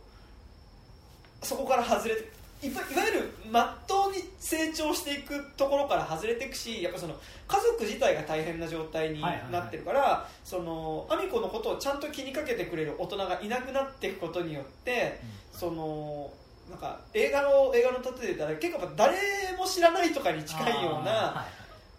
状態にもなってるけどーはいっていうなんか同時にその子供の世界から見た美しいものあ子供の視点から見た美しい世界ともちょっと言えないようなバランス感でもありつつっていうなんかそのすごい不思議なバランスの映画ではあって。でもなんかね映画自体はなんかギリギリ彼女が社会から外れていってはしまってはいくんだけど、うん。なんかギリギリ彼女がなんとかその世界と彼女なりにコミュニケーションを取ろうとしてるっていう姿がはいはいまあそれはもちろんもちろんそのやっぱトライシーバー使ったりとかさ。トライシーバー使ってコミュニケーション取ろうとしたりすることとかあとはその同級生の子に対してその気持ち悪いんじゃろって、う。ん。えどこが気持ち悪いか教えてほしいっていうところとかってやっぱ彼女なりにちゃんとその現実彼女が見えてるのとはちょっと違うその世界とコミュニケーションを取ろうとしてるっていうのを描いてるからなん。か完全にその孤立化していってしまう話ではなくてうん彼女なりにこうなんとかそこでその世界とつながろうとしてることの姿も描かれてるっていうところでなんかはいはいそんなにこうダンサー・イン・ザ・ダークとかほどそのうん。社会と隔絶していくわけではないんだけどなるほそう。なんかなんかめちゃくちゃいい映画なでしねああいやまあみそうね見見ようとは思ってるんだけどななんか単純にあのなんか単純に自分の体調がいい時にいい時間にやってないっていうだけなので。まあそうね。映像でやっぱ今村夏子をなんか割とあの再現度でできてるのマジですげえと思った。なるほどね。うんなんかそうだよね。今村夏子ってさやっぱ本当絶妙なバランスっていうかさ、うんうんうん。やっぱめちゃくちゃ意地悪に、んうんうん。思えるトピックを扱うけど、うん。そうじゃないようにやちゃんとやってるから、まあ、本人の切実さがちゃんと映ってるもんね、うん画面になんかね、画面っていうかその文体の中にね。そうそうそう。なんかだからやっぱりなんかそれをやっぱ映画っていうやっぱ客観視メディアにうん。置いた時にはすごいそれこそ悲劇的なものにしかならない可能性はめっちゃ高いんだけどなんかそこがやっぱへえなんかアミコの感じがちゃんと出てるんだったら見見たいなと思いました。出てくる登場人物に悪意がある人はいないんだなっていうのっててなんかそのその人同士が交わった瞬間になんかすげえ気まずいシチュエーションにはなるんだけどあの出てくる登場人物たちが基本的に悪意ベースで行動してる人があんまりいない。なんかそれ特にやっぱあのピクニックとか読むとめっちゃ思うけど、そう。そうですね。えでもこれ主役のああ。子は？めっちゃよかった。でえー。すね。えーなんかすごいね。なんかそれ子供映画ってさやっぱ定期的にあるじゃん、最近で言うとなんだっけあの泳ぎすぎてるか。五十嵐浩平のバニラニアマニュエルとか。やっぱやっぱそういうさ子役とかってさやっぱさ今後も別に演技するかどうか分かんなかったりするじゃない、やっぱだからそういうのをさ見とくとさなんかさなんかうんあーなんかありがとうって気になるよねなんか申し訳ないけどなんかなんかなんか将来的にあれがぜ全部嫌でしたとか言われたらすごい辛い気持ちになるけどまあまあさすがにね大丈夫だと信じたいですけどまあなんか。なんかこういう方するとあれだけどさこの瞬間のこの子じゃなきゃ出なかった出なかったものはっていうのはやっぱ子役映画ってまああるよね。なんかそうやっぱそうそれこそ子子供出てるので言うとやっぱ誰も知らないので柳楽優が多分一番ああまあ。他だと分かりやすいけどあとお引っ越しの時の田畑智子うんとかもそうだし、まあ、どこまでも行こうのこ何か分かんない子供とかも全然そうですけど。なんかまあやっぱねなんかあのそのギリギリ自分の知能が追いついたぐらいの子供のうん。こう怖さ怖さっていうかこうどこに転がるか分かんない感じでやっぱうんうんうん。こうねなんかねまあそれが残虐的残酷カルチャーになってなきゃいいけどやっぱでもやっぱ面白いんですよね。てかやっぱやっぱてかきらめいてるんですよね。そこら辺がねなんかそうですね、まあ、ちゃんと了解を取ってやってくれっていう頼頼むからそうね。やっぱやっぱりそう最近やっぱ世の中さなんかさ後でこれ実は全然了解取ってませんでしたみたいなさ。なんかやっぱさそれでさやっぱ見た時に楽しんだ自分がすごい知りたくなっちゃそうなんだよね。やっぱそれはやっぱね気をつけてほしいです、うんてかなんかそのまあ最近さなんかなんかそういうさなんかさ作った人がさ、お前が作ってお前が罪を犯したのはまあまだお前が反省すればいいけど、うん。それを見た人も共犯者にするのは、うん。マジで罪作りというか、うん。本当に怖いことやぞっていう気持ちはあるっていうかなんかそのねそこがさこじれちゃってそのなんだなぜか被害者に攻撃しちゃう人とかもいるわけじゃん。なんかだからそこら辺はね難しいですよねまあまあ今回の映画がそういうってわけじゃなくてまああの別に特にまああはい、いやわかんない。ごめん単純に単純にあのそういうことがないように気をつけたいですねっていうだけの話普通にアアミコは普通に見たいです。まあ多分そろそろ2番か2分ぐらいでしょきっと。なんかでも地味にロングランしてんじゃない？わかんないけど。あそうなんだ。ねなんか今すそうまたシネマ借りてで17時みたいな微妙な時間にやってんだよな。なんかねもうちょいもうちょい逆に昼とかにしてほしいんだよね、うん。まあまあいいですけどえーっとサバ缶と日本立てとかでやるんじゃない？ああなるほどね。ああ 確かにね。見てないけどそれもサバ缶は見てないです。なんか割と評判いいっすあそうなんです。よあもう桃町子も出てるしね確かどっちも。ああそうね。あと草彅剛が出てることしか知らない。それ以外で言うとなんだろうな最近ああソニック・ザ・ムービー2あと、はいはい。あと DC 頑張れスーパーペットってあの要は子供向けじゃファミリー向けだけどそこら辺の映画がすごいめっちゃウェルメイドで面白かったんですよ。へでーそれとまあ対比してブレッドトレインがめっちゃあの面白いけど超雑っていう。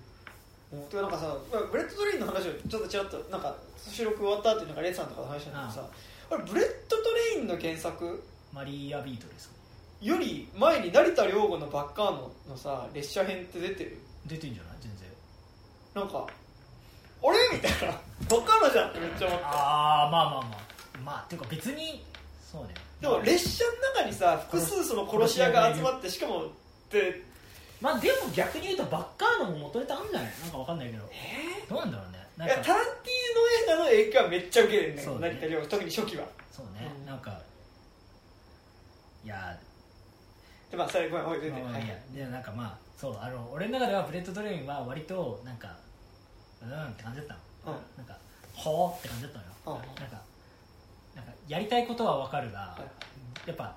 そのとんでも面白日本描写みたいなものにだんだんうん。こうやっぱ触手伸びなくなってきて、うん。触手なんかまあ単純にはい。燃えなくなってきて、触手だと？触手がうにょうにょになっちゃうからやっぱそういう意味ではもう全然燃えなくてだからなんかなんて言えばいいんですかね。あのなんかやっぱさでしかもかかる曲がさ、やっぱ「すき焼き」とかさあー「上を向いて歩こう」とかさうんうん「あのアイアンマヒーロー」とかさあやっぱちょっとさ古すぎないっていうかそのベタ使いすぎるだろうっていうこうなんかあやっぱなんかそういうセンスとか含めてなんかあ個人的にはであとはそのやっぱえ見てないよね見てない。見てないよね。まあ別にネタバレするわけでもないんだけど全然ネタバレとかないんだけど、うん。あの映画なんかなんか最初に一番最初になんかそのブラッド・ピットがなんかとある荷物を取るとこを盗むとこから始まるんだけど、なんかめっちゃ大事な荷物なのね、それ。めっちゃ大事で、まあ、お金とか入ってんだろうなって感じなんだけど、うん。それをなんかめちゃくちゃ共有スペースの誰もすぐ取れるようなところに置いてたりして、うん。絶対ねえだろみたいな。なんかそれ取られるべくして取られる。そう取られるべくして取られすぎてないみたいな,、なんかそのところがなんかすごい見ながらなんかそういうのを見てなんかほうみたいなこう なんかまあそうね。なんか細かいとこめっちゃ雑なんだよねまあ面白いんだけど。なんか。そうっすね。でなんかそれに比べるとその DC スーパーペットとかソニックとかがめちゃくちゃその少なくともウェルメイドなんですよ。ちゃんと伏線が軽くあってちゃんと回収して回収されてなんとか変な言うだけど一番最初に主人公たちが抱える精神的課題が提示されてそれを最終的に成長してこ答えるみたいな。なんかよくできてますな。今今時なんかほらマーベルとかが、うんその成長できなくなってるじゃん主人公たちが、うん逆に、うんうん。てかその成長が複雑になってたりするから、うんやっぱそこに比べてなんかめちゃくちゃシンプルなあそのアメリカ映アメリカアクション映画のファミリー向けのなんか変な言うだけどこいつにうわだから信用できる友達がいない人が人を信用できるようになる話とか、なんかそういうめちゃくちゃシンプルな腰をこうどうなんかそいつが乗り越えていくかのワンアクションみたいなことがすごいよくできててなんか「ソニック・ザ・ムービー1」って見た？うん見てない。ソニック・ザ・ムービーって別にソニック全然知らないっしょ。あんま興味まあうん。ちょっとゲームやったことあるぐらいです。なんかソニック・ザ・ムービーって全然実はソニックとか,、まあ、なんかいわゆる原作のソニックとは違くて、原作のソニックってさ割とこう「いや俺ソニックだよ」みたいなこうなんかはいはい割とこうキメッキメのさ、うんうん。なんか青年なんか割と高青年っていう感じ、うんうんなんかなんかずっと調子のいい高青年みたいな感じなんだけど、なんか映画の方だとなんかまずまずティーンエイジャーなんで設定的に、はいはいはで地球、えっと、なんか別の星にいたのに地球に飛ばされちゃって、うんうん。で地球の人に見つかっちゃいけないしの。っほていうすで、ずっと走りなずっとしかも走るのが速いからずっと一人で一人で卓球とかしてるの。う 卓球のスピードより自分が速いから。なんかあれだねあのスーパーマンの最初の方みたいなてかまあまあそうそうまあてかあとフラッシュですね。ああはいはいはいあの要はは速いもの。はいはいはい。はいシルバー早いもの？速い早いもの？速いもの。なんだなんだそれ？あのシルバーシルバー？シルバー？サーファーじゃなくてあれか。あのえ？えっとクイックシルバー。はいはいとか。そう、まあ、まんまクイックシルバーのシーンもあるんだけど、うんうん。まあ、だからそういうなんかソニックの一作目がまあなんだろう。わあソニックとエッグマンしかそのゲームキャラクターで出てこなくて、うん。基本的にはアメリカで起きる話なんだけど、はいはいなんかその、まあ、最終的にそのなんかソニックがその人間の世界で、はいはい。に本当は行っちゃいけなかったのを認められて、なんかまあ家族ができましたみたいなところでいい感じに終わって、はいはいはいでワンはだからあなんかソニックだと思ったらこういう話だったんだと思ったら、はいはいは2はもうナックルズもテイルズも全部出てきてもうもう序盤から。あれナックルズもテイルズも一作目では出出てこないんですよ。へえ1作目はどっちかというとだからなんだろう宇宙人が地球人と家族になる話あはあはあはあなんかスーパーマンってあまあまあまあまあ。まあなんか普通にいいろいろある系譜ですよね。普通に ET とかさ。あまあ、宇宙人ポールとかさ。でなんかでそう。であでソニックの特徴としてはめっちゃ喋る。あはいはい。あだからデップとかに近いね喋りああなるほどね。はいはいめっちゃこうなんとかなんとかなんとかみたいな、はいはい。スパイダーマンよりはデップに近いぐらいよく喋るああ喋るね。そうそうそう。で結構喋るんだけどでなんかでもワンはそのだからまあすごいある意味もうなんかそのソニックの世界をはいはい。ちょっとしか出さないっていうあところで順当にまとめてんだけど2にやっぱなるとやっぱナックルズ出てきてはい。テイルズも出てきてでもうもう序盤から大荒れみたいな感じでいろいろ起きてみたいななんかなんかいろんなとこいなんかなんかさっきハワイみたいな映像だったのに次スキーなんか次雪国みたいなあなんかそのアメリカのそのなんか夏休み映画で見たい映像みたいなあー。そのあっちこっち行ってみたいはいなやつとかそれ全部やってくれて、すごい個人的にはああ見てる間何も考えずに楽しいみたいな、で敵役がジム・キャリーの、まあ、ドクター・エッグマンがジム・キャリーなんですけど、なんかジム・キャリー的ギャグをやりつつ、なんか周到に人種差別とか性差別的なものはちゃんとオミットされてて、なんかそれこそさなんかなんか主人公の、まあ、だからソニックの、まあ、友達でありお父さんみたいな立ち位置の人とのパートナー、まあ、奥さんですね、奥さんとお姉さんが2人でなんか敵のアジトに侵入するシーンとかあるんだけど、こういうのってさ結構さうっかり間違うとさ女の武器は色気か涙だみたいなさこれなりがちなんだけど全然そういうことなくちゃんと処理したりとか、うん。なんかそういう細かいなんかところがちゃんとなんか現代を向いてて、うんうん。でなんか結局そのでソニックの話としてもそのテイルズが出てきて、うん。ナックルズが出てきて、まあ、ナックルズは敵なんだけど、うんナックルズはそのなんか、まあ、ナックルズは置いといてテイルズが出てきたことによって、要はソニックがなんかこう1で抱えてた要は誰にも認められなくて孤独みたいなこととかなんかその俺は早すぎて誰かとも一緒にいれないみたいなことって、まあ、若干独りよがりのてかなんかなんだろう動詞が出てきてしまう。てかてかまあまあかそうなんそれもそうだし、うん。なんかなんかそれって別に認められれば OK じゃんっていう 課題でもあるから、うん。なんかそこについてその課題みたいなところはあのソニックじゃなくてテイルズのテイルズが要はしお尻がぐるぐる回ってうん尻尾が2つついて周りから変って思われてるんだけどソニックを見てソニックみたいな速い人がいなんか誰よりも速くて誰ともつ付き合えない人を見て、あソニックみたいな人もいるなら僕もいていいんだって思ったみたいなことを言うのとかあってなんかすごいこうあなんかななんていうんだろうそのめちゃくちゃ課題と その課題とその精神的距離みたいなものがすごいめっちゃ近いっていう、へえなんかそうっすね。あとはえっとすごい同なんか、まあ、ファン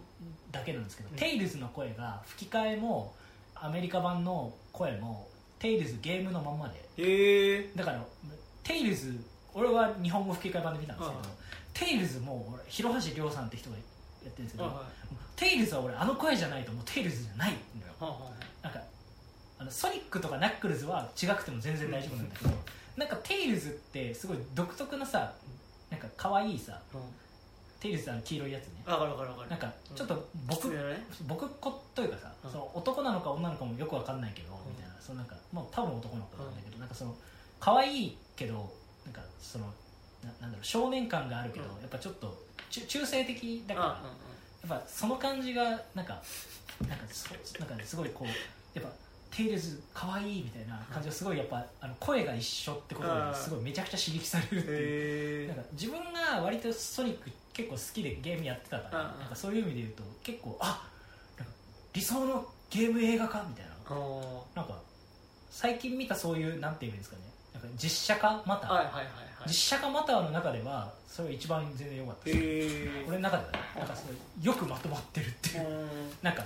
でアメ日本では全然流行ってないんだけど、はいはい。アメリカでは結構あの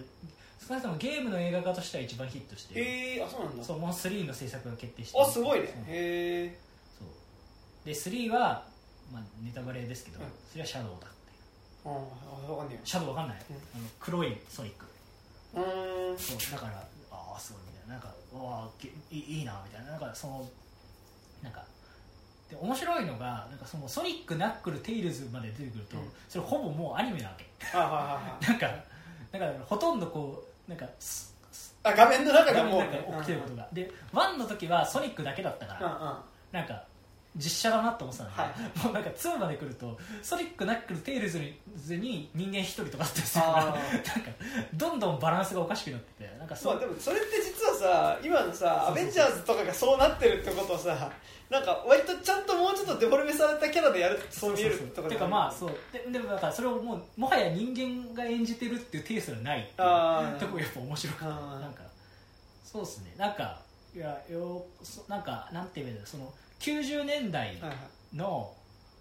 なんか金曜ロードショーでやっててなんか意外と面白くて最後まで見ちゃう洋画みたいな。ファミリー向けアクション洋画みたいな。ののに一番近い映画らしい。最近見た中では。なんかでその中でちゃんとその性差別的なギャグとかはうん。ちゃんと排除されてるところが、うん。まあなんかすごい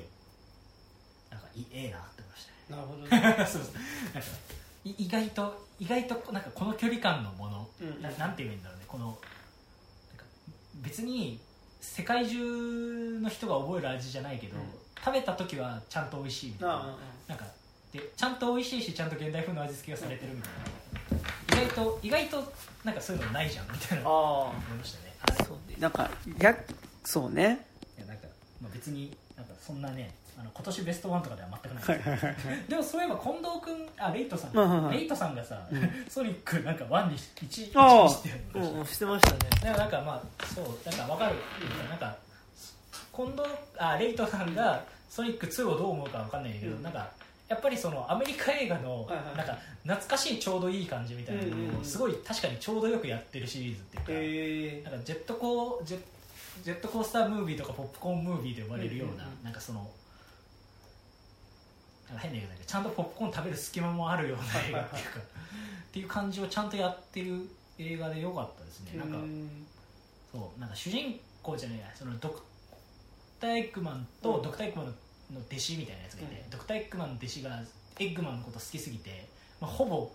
まあ、ほぼ BL なんだけど、はいはいはい。なんかエッグマンのことをこうラテアートで書いちゃったりとか、エッグマンがいない時にエッグマンにどんな服着せたら似合うかなと思ってデジタルでやるシーンとかあって、はいはい。それもなんかこう肝みたいな感じじゃなくてなんかこう一つの愛の形っていう感じでちゃんとやってて なんかこう俺の中ではなんか俺の知り合いの女オタクとかがすごい盛り上がるよう盛り上がる姿を想像しちゃったけど鶴見中将周りの感じとはちょっとああちょっと近いっすゴールデンカムイの。はいわかるわかる。そうそうそんな感じそんな感じ。なんかなんかそのなんかまあまあ言っちゃえば BL なんだけど、はいはい。なんかその BL だけど別にそこに対してこ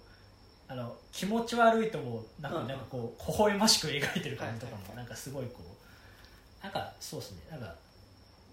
なんて言えばいいのかな。もう僕は子供とかいないですけどなんかそのいとことかねいとこのガキとかを連れて夏休みに見に行きたい映画みたいな。さこのさこの30ぐらいになってさ、近くになってこうオタクやってるさそのさ、姪っ子とか甥っ子をこうさなんかこう連れてい行きたがる感じあるよなかな。めっちゃある。うん。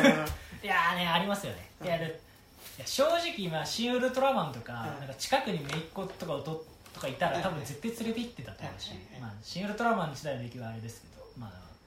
いやねなんかでもまあまあでもそういう意味で言うとあの普通にめちゃくちゃ出来がいいのが DC スーパー。うん頑張れ DC スーパーペッツあの皆さん多分注目してない人も多いと思うんですけど、うん。やってることは知ってるぐらいですよ違うんですよ。あの監督レゴバットマンの人。あマジで？そう傑作あマジで？マジで。あそう。あえそれ聞いたらあそそうです。うあ行かなきゃだね。そうですよ。あのであので予想以上にジャスティスリーグめっちゃ出るし。えー、あそうなんだ超 DC っていう、えあのやっぱそのレゴバットマンっていうね。多分レゴバットマン多分どの媒体でも配信してるみたいな,、うんうんうん。なんか感じ。本当ねバットマンの映画の中で一番誠実な映画の一つね。あとなんか毎日ちゃんとそ のバットマンのバットマン性にさちょっと言及してましたよね。そうそうそう。てかだからやっぱレゴバットマンもそうなんだけど、その主人公が抱える課題とお前が抱える課題のせいでうまくいかないみたいな、うんうんうんだけどだから精神的に成長すれば勝てるみたいな。でなんかその成長するのがちゃんと正しくバットマンが成長するんだよ。ねそうそうそう。なんかその王道のロジックみたいなさ、なんかすごいなんかさ別にさ当たり前のロジックなんだけどめちゃくちゃ王道のロジックをちゃんとやるじゃんレゴバットマンも。だから DC スーパーペッツもあれはえっとだからえっとね主人公がスーパーマンに飼われてるペットあはいはい。犬なんだけどまあすげえ簡単に言うと、あのもう私の飼い主がもう私じゃなくて恋人に夢中だから嫉妬しちゃうみたいなところのおー。まあ話なんですけど、でもなんか結局そこからなんかそうですね。まあなんていうのだから結局その嫉妬しちゃうこととか、で逆にあのその人間視点からするとでもなんだかんだ言いつつペットにはあなたしか要は飼い主しかいないとか、っていうこととかもちゃんと描いてて、うん。なんかすごいめちゃくちゃね本当になんだろうこじこじなっていうには多分お金かかってるんだろうけど、はいはいすごい良作っていうか、へー。なんかなんかあーあー楽しいみたいな。なんかややっぱそのなんて言えばいいんですかね。だから、えっと、その主人公はスーパーマンにと一緒にそのクリプトン星から逃げてきた犬なんだけど、へえ そうそうそう。っていうまあ設定から始まるんだけど、はでそこであの、まあ、めちゃくちゃだからスーパードッグなわけ。はいはスーパードッグなんだけどある日力が奪われちゃってみたいな。それクリプトナイト的なことです。そうそうそうそうクリプトナイト的な力が奪われちゃってそこで知り合ったえっとなんかえっとなんだろうシェルターとかにはいはい。いる犬とか。うんうん。ああなるほどね。と犬とかあれと知り合って、でまあこれ別にネタバレじゃないよな。えっとそれでまあ何が敵かっていうと、あのあれっすよえっとあの町の偉いあレックス・ルーサー。あはいはいはいレックス・ルーサーの犬？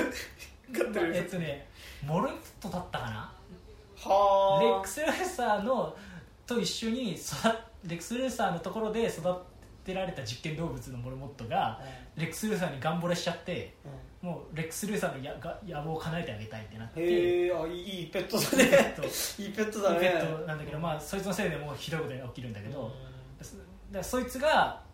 だから実際はレックス・ルーサーは序盤ですぐ捕まっちゃうんだけど、はい。そのレックス・ルーサーの衣装ついた。意思を継いだペットが大活躍してあのジャスティスリーグを捕まえるっていう、へえ なんかまあもうここまでいったらもうほぼ終わりは分かるような映画なんですけど、うん。まあでもなんか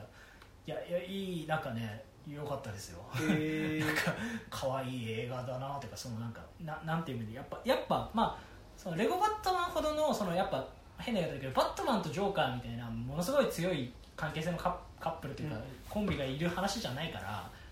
すごい王道のなんかこなんだろう成長感なんだけど、うん。でもやっぱりその要素のぶち込み方の多さとか、すごいやっぱりレゴバットマンの人だなっていう感じがすごいして、なんかやっぱねなんかなんていうんですかねやっぱでもそのうん、なんか DC とかマーベルとかいろいろ見てるけど、うんやっぱりレゴバットマンとかその DC スーパーペッツのあの感じが一番アメコミを読んでる感覚に近いんだよね、うん。アメコミを読む人はいたち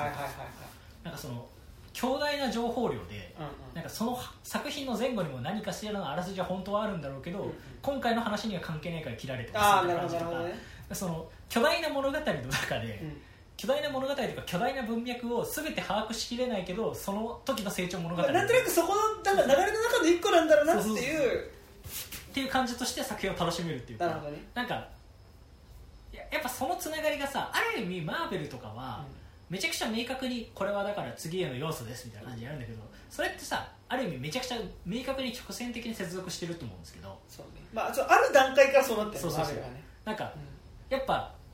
なんかそのレゴバットマンとか DC スーパーペッツを見てる時のその圧倒的ななんかこの昔にいっぱい事件がありましたみたいなんああはいはいはい感じ。うん。でも別に語りませんみたいな。その感じがすごいなんかやっぱああアメコミの映像化って感じがしてすごい個人的にはしっくりくるんですよね。でも俺もなんか DC 割と一個一個で完結してる感じするからさああまあなんか割となんかねい。いよねまあそうだけど DC は逆にそのなんかクロスオーバーがないから完結してる感じもある。ああまあね確かにね。で今後はさらに難しくなるでしょうしうん。最近いろいろありましたからそう。バットガールの件とか。え何それ？え知らないの、うん。バットガールっていう映画をやる予定だったんですけどはいはい。バットガールがえっとえっと、そもそも DC が今危ない DC ワーナー DC がすごい危ない状況でそれでバットガールってあのあの、えっと要はえっとゴードンの娘が、いはい。まあ、バットガールっていうヒーローになるっていう、うんうんうん。まあ、バットマンにずっとある設定のその、うんまあ、スピンオフみたいなやつで、確かあれも出るんだよね。あの、えっとあいつ初代バットマンの俳優。あえー、マイケル・キートン。マイケル,、えー。マイケル・キートンも出る予定らしいんだけど、えー。マイケル・キートンもバットマン役で出るみたいな。マイケル・キートンもバットマン役でバットマン2人出るってこと？ええちょあバットガールのバットマンとしてマイケル・キートンが出る出るらしいってあ噂があったんでえー。えでフラッシュにも出る予定だったんだけー、ど。ほう。でマイケル・キートンが、フラッシュがね。まあ、でそうででそっちの方は何かっていうとバットガールは、うん。えっとえっと、諸事情によりお蔵入り制作はもうしし終わったけどお蔵入りでうん。配信にも出ませんみたいな、あれだから関係者だけで上映会やったみたいなそうそうそう。ああはいはいはい。それだから要はあの出さない方が予算なんだろうこう予算の消化に使えるからみたいな。はなんかそれ聞きながらそんな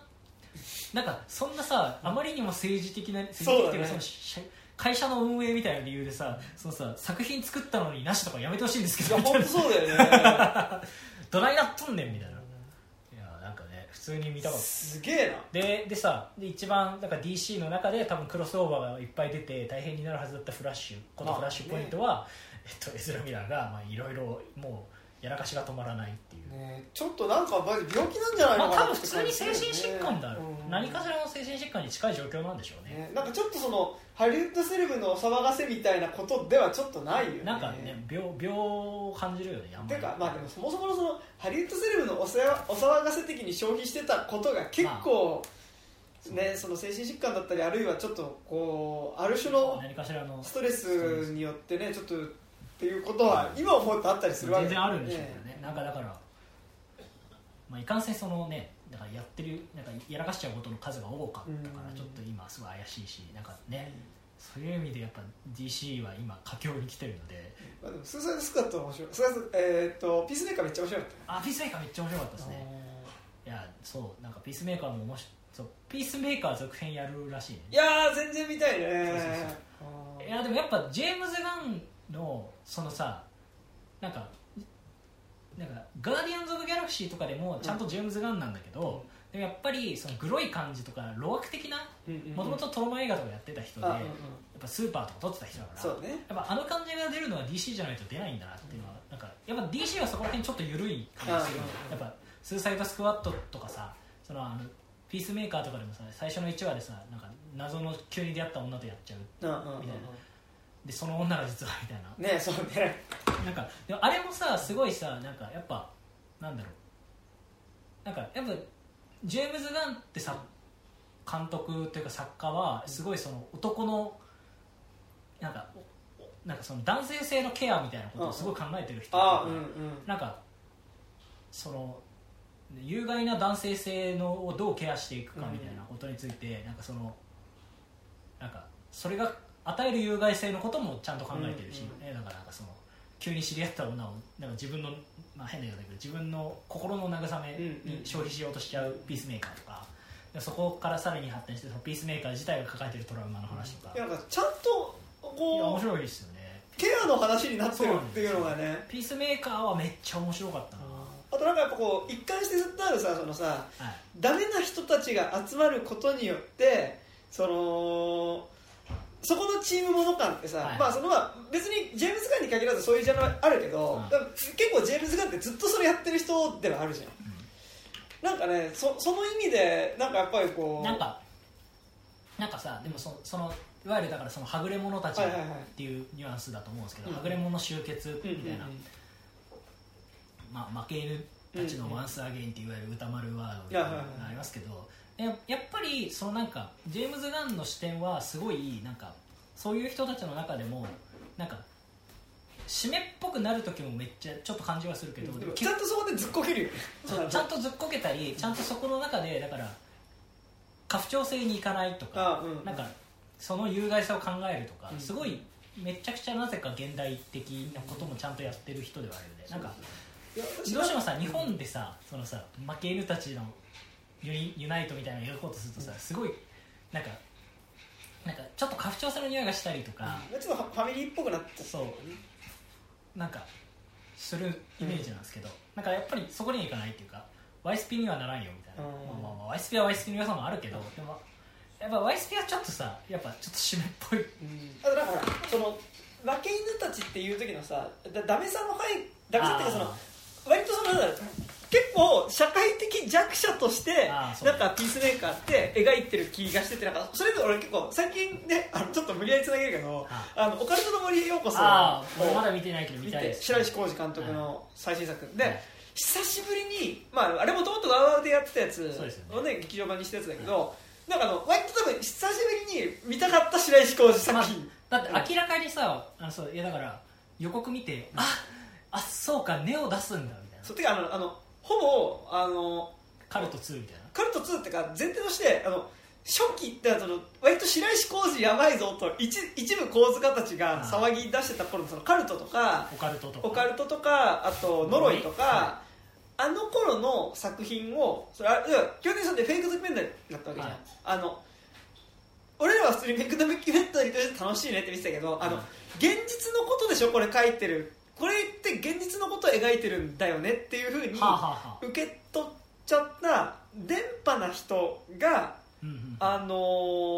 ーまあオープニングだからオープニングのところだからべ別にネタバレでもないから話すと、あのあのーオカルトとは言わないんだけど、まあ、ほぼオカルオカルティズムって作中作中ではないんだけどオカルティズムの続編書いてきましたよって言って 原稿用紙何千枚の脚本を書いてくるそれを急に白石浩二に渡してくるんだそう。でこれであれって予言なんですよね。やばい。でで作ってきたんですって言ってであなたはその見えてる僕が見えてるのと同じもの見えてるんですよねって言ってその彼はそのその脚本を書いてしまってその世界の真実を世に広め脚本を書いちゃったから向こう側の存在に命を狙われてるっていう人が来てで原稿持ってきた瞬間にその人はいなくなっちゃうんだけどはいはい。でそれを多分元に作られたのがその「オカルトの森へようこそ」っていう作品っていう体で作られて、だからそのメタ白石作品みたいななるほどね。話なんかよ。そうですよね。なんかだからいやさもう我々はさ、そのある程度その白石ユニバースを通ってるからさ、あれだけど白石ユニバースを全く知らない人が見て面白いんですか？いやでもと多分面白いあそうなんだでなんかでさらに白石ユニバース的な面白さで言うとなんかそのやっぱちょっと電波な人たちが集まってチームものっぽくなる。それこそやっぱネオ。ネネオネオって言わないんだけど、うナナシさんなんだけど今回は、まあまあまあまあ別にネオもか仮名だったもんそうネオも出てくるし。そうっていうかさすごいどうでもいいことなんだけどさ、えネオを昔だからあのカルトっていう映画で演じてたのが、えっと確か仮面ライダーのオーズの、アンクなんだけど、うん。今回演じてるのが仮面ライダーのエグゼイドの人でへえだからやっぱ仮面ライダー俳優なんだなと思って。でもやっぱさネオ的なものってさ、やっぱさカルトってさやっぱさ基本的にさ序盤さそんな面白くはないかなみたいな POV のいわゆるなんか普通に呪いうんうん検証みたいな中に急にいきなりパツキンのめっちゃフィクションな人が出てきて暴れまくるから乙女系のキャラみたいなめっちゃイケメンでかっこかっこよくてすげえ強い呪術師みたいなのが出てくるからおもろいじゃんあの映画って。やっぱその感じって確かに特撮っぽいっていうか。だからすごいやっぱだから今回その七志さん。俺俺俺は完全にごめんなさい。ネオだと思ってたけど、うんネオを見た時におおエグゼイドじゃんと思って。はいはいはい。やっぱあやっぱ仮面ライダー俳優なんだなその求めてる存在感がっていうかなんかだから白石浩二の中のヒーローが多分だから大迫茂雄タイプとか宇野昌平タイプとあのそのネオタイプというかそのなんかあの仮面ライダー顔みたいな、特撮タイプみたいな。いやその白石浩二監督ってホラー以外で多分実は一貫してある作家性ってうん。変な人たちが集まって何かをするっていうのは結構一貫してる感じがしてて。そうですよね。なんか俺見てないけどなんだっけ恋のなんとかロードみたいなああ俺も見てね恋のクレイジーロードそう。であのそれでいうとやっぱ結構そのまあ怖すぎでいうところの市川っぽいキャラもちゃんと出てくるし。えだってなんか主役の堀田真由堀田真由さん、うん。いや最近めっちゃ好きなんですけど僕堀田真由ちゃん。ああへえいやいいですけどね。いや僕も好きですけどな何で好きになったんですか？いや僕映画だったらその知らないとかさ知らない彼とあのああはいはいはいはい。あ殺さない彼と知らない殺さない彼と死なない彼女のあのあのキャピコ。のキャピコね。そうキャピコだしあとなんだっけなあの俺なんかブラック工作とかで見たな。ああそうそうだよね。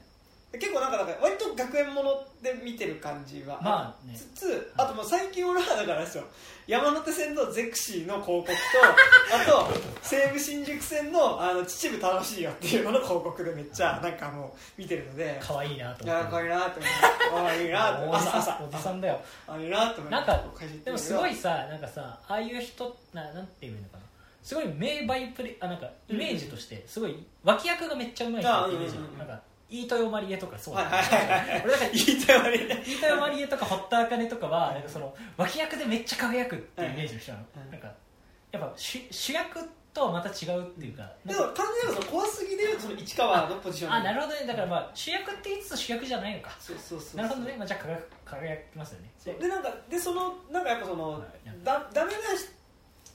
人たちのユナイト感で、はい。やっぱ結構その電波な人たちが、うん。電波な人たちとでも基本的にやっぱりそのやばい映像を撮りたいっていう意味では白石浩二と、うんうん。その堀田真由演じるはい。そのマネージャーって、はい。その助監督っていうのも、まあ、そこは結構合致しててそのやばいやつらが集まって何かするっていうイズムは結構なんか割とジェームズ・ガン近いなと思いつつなんかジェームズ・ガンってそこのやばい人たちのなんかそのわ割とちゃんともうちょっと社会的にはいはいはい。どういう立ち位置にいる人かっていうことをもうちょっとそこの解像度高い上でなんかそのなんかやばい俺たなんかやばいやつらが集まったそのこう俺たちファイブスの面白さの中にちゃんとなんかそのまあ、だ脱臼させる感じはあるよね。そうあと結構社会的なもうちょっと連帯みたいなこととかもなんか最近含めてるなっていうのはなんかちょっとスーサイドスクワット以降そうそうそうそう。なんか逆に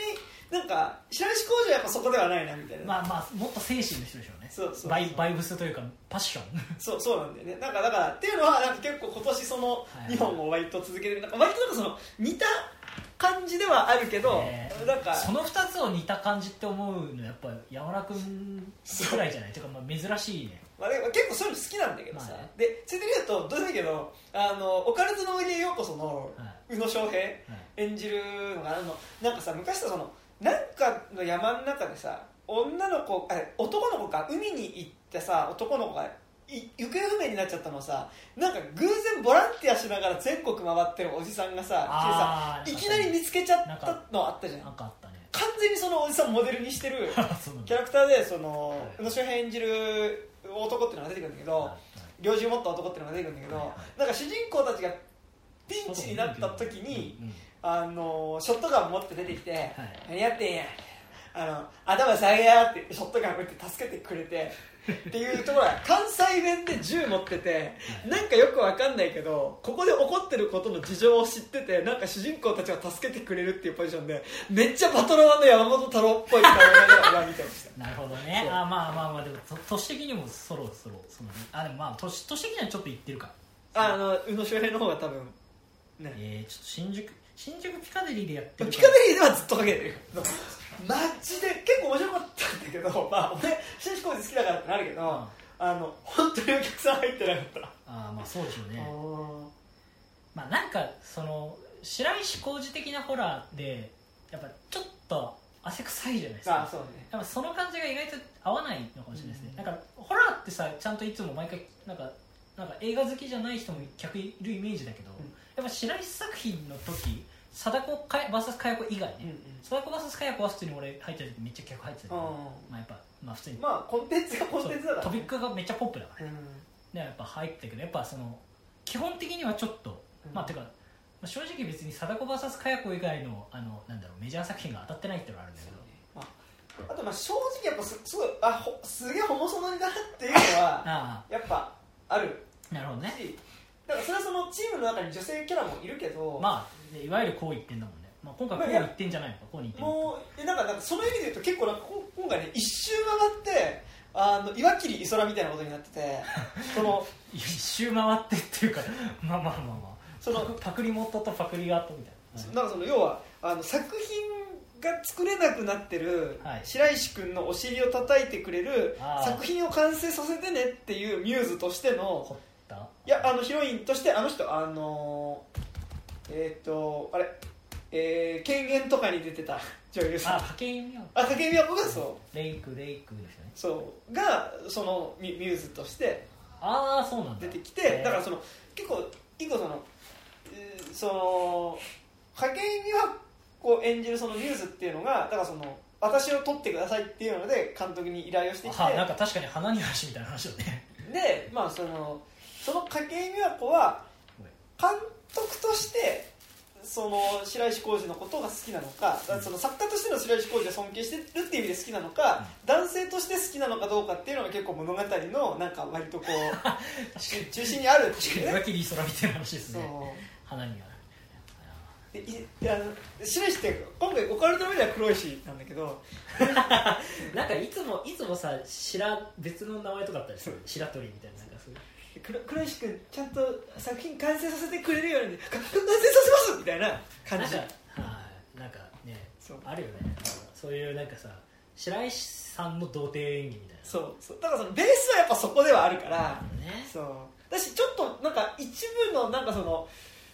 じょあのーなんだろうな。割とうんちょっとちょっとしんどくなるなみたいな描写も。なんかなんかなんかそれは分かるんですよ。なんかそれこそ俺もだからあこれだからさすがに見る前にカルトは見直さなきゃなと思ってカルトをこの前見直してたんですけど、はいはい。カルトきついなと思いながら序盤序盤マジであんま面白くないと思いながらだからな。んか結構やっぱ万人向けではないけどなんかちゃんと白石浩二がでだからだろう。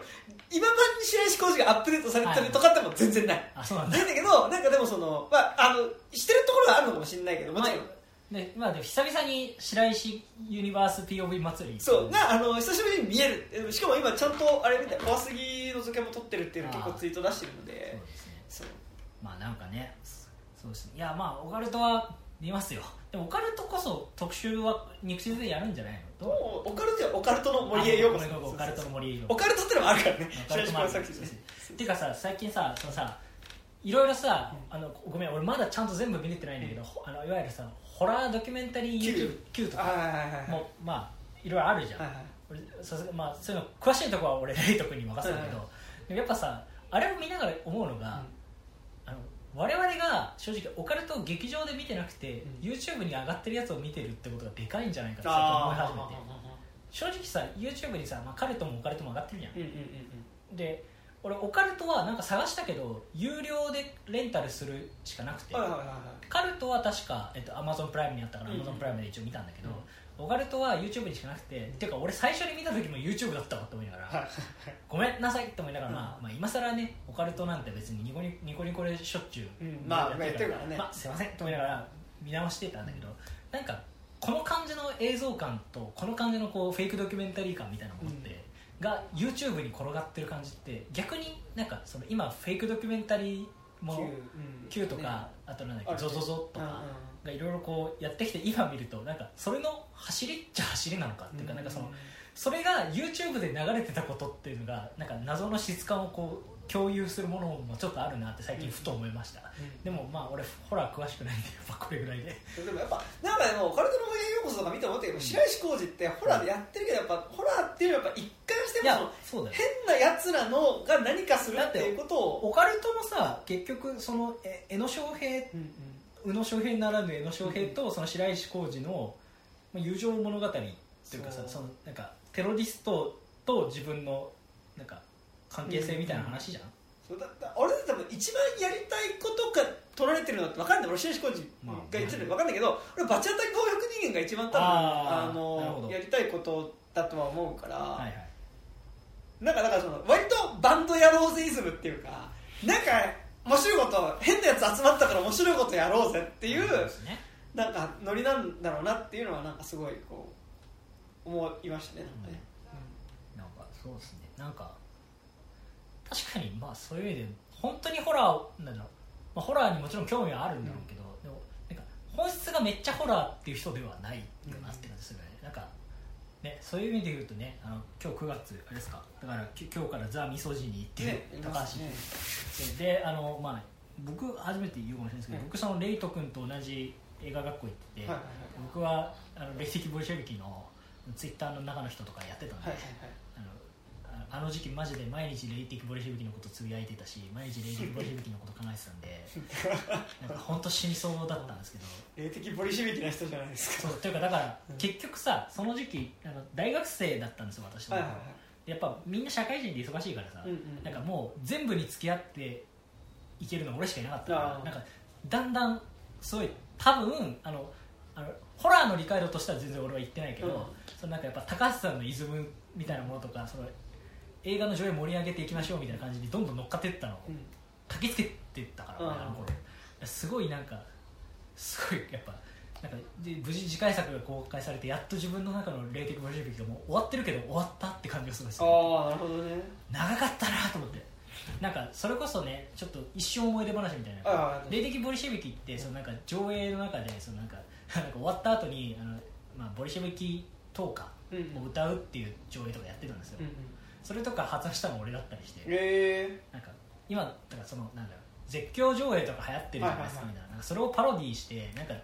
やれませんかねみたいな時に、あじゃあボリシェビキ党歌ぼいや歌いますみたいなこと言ったら、あでもそういえば歌詞カードをこの前なんとか君にもらったんですよつって。あじゃあそれ配ればいいじゃないですかつって。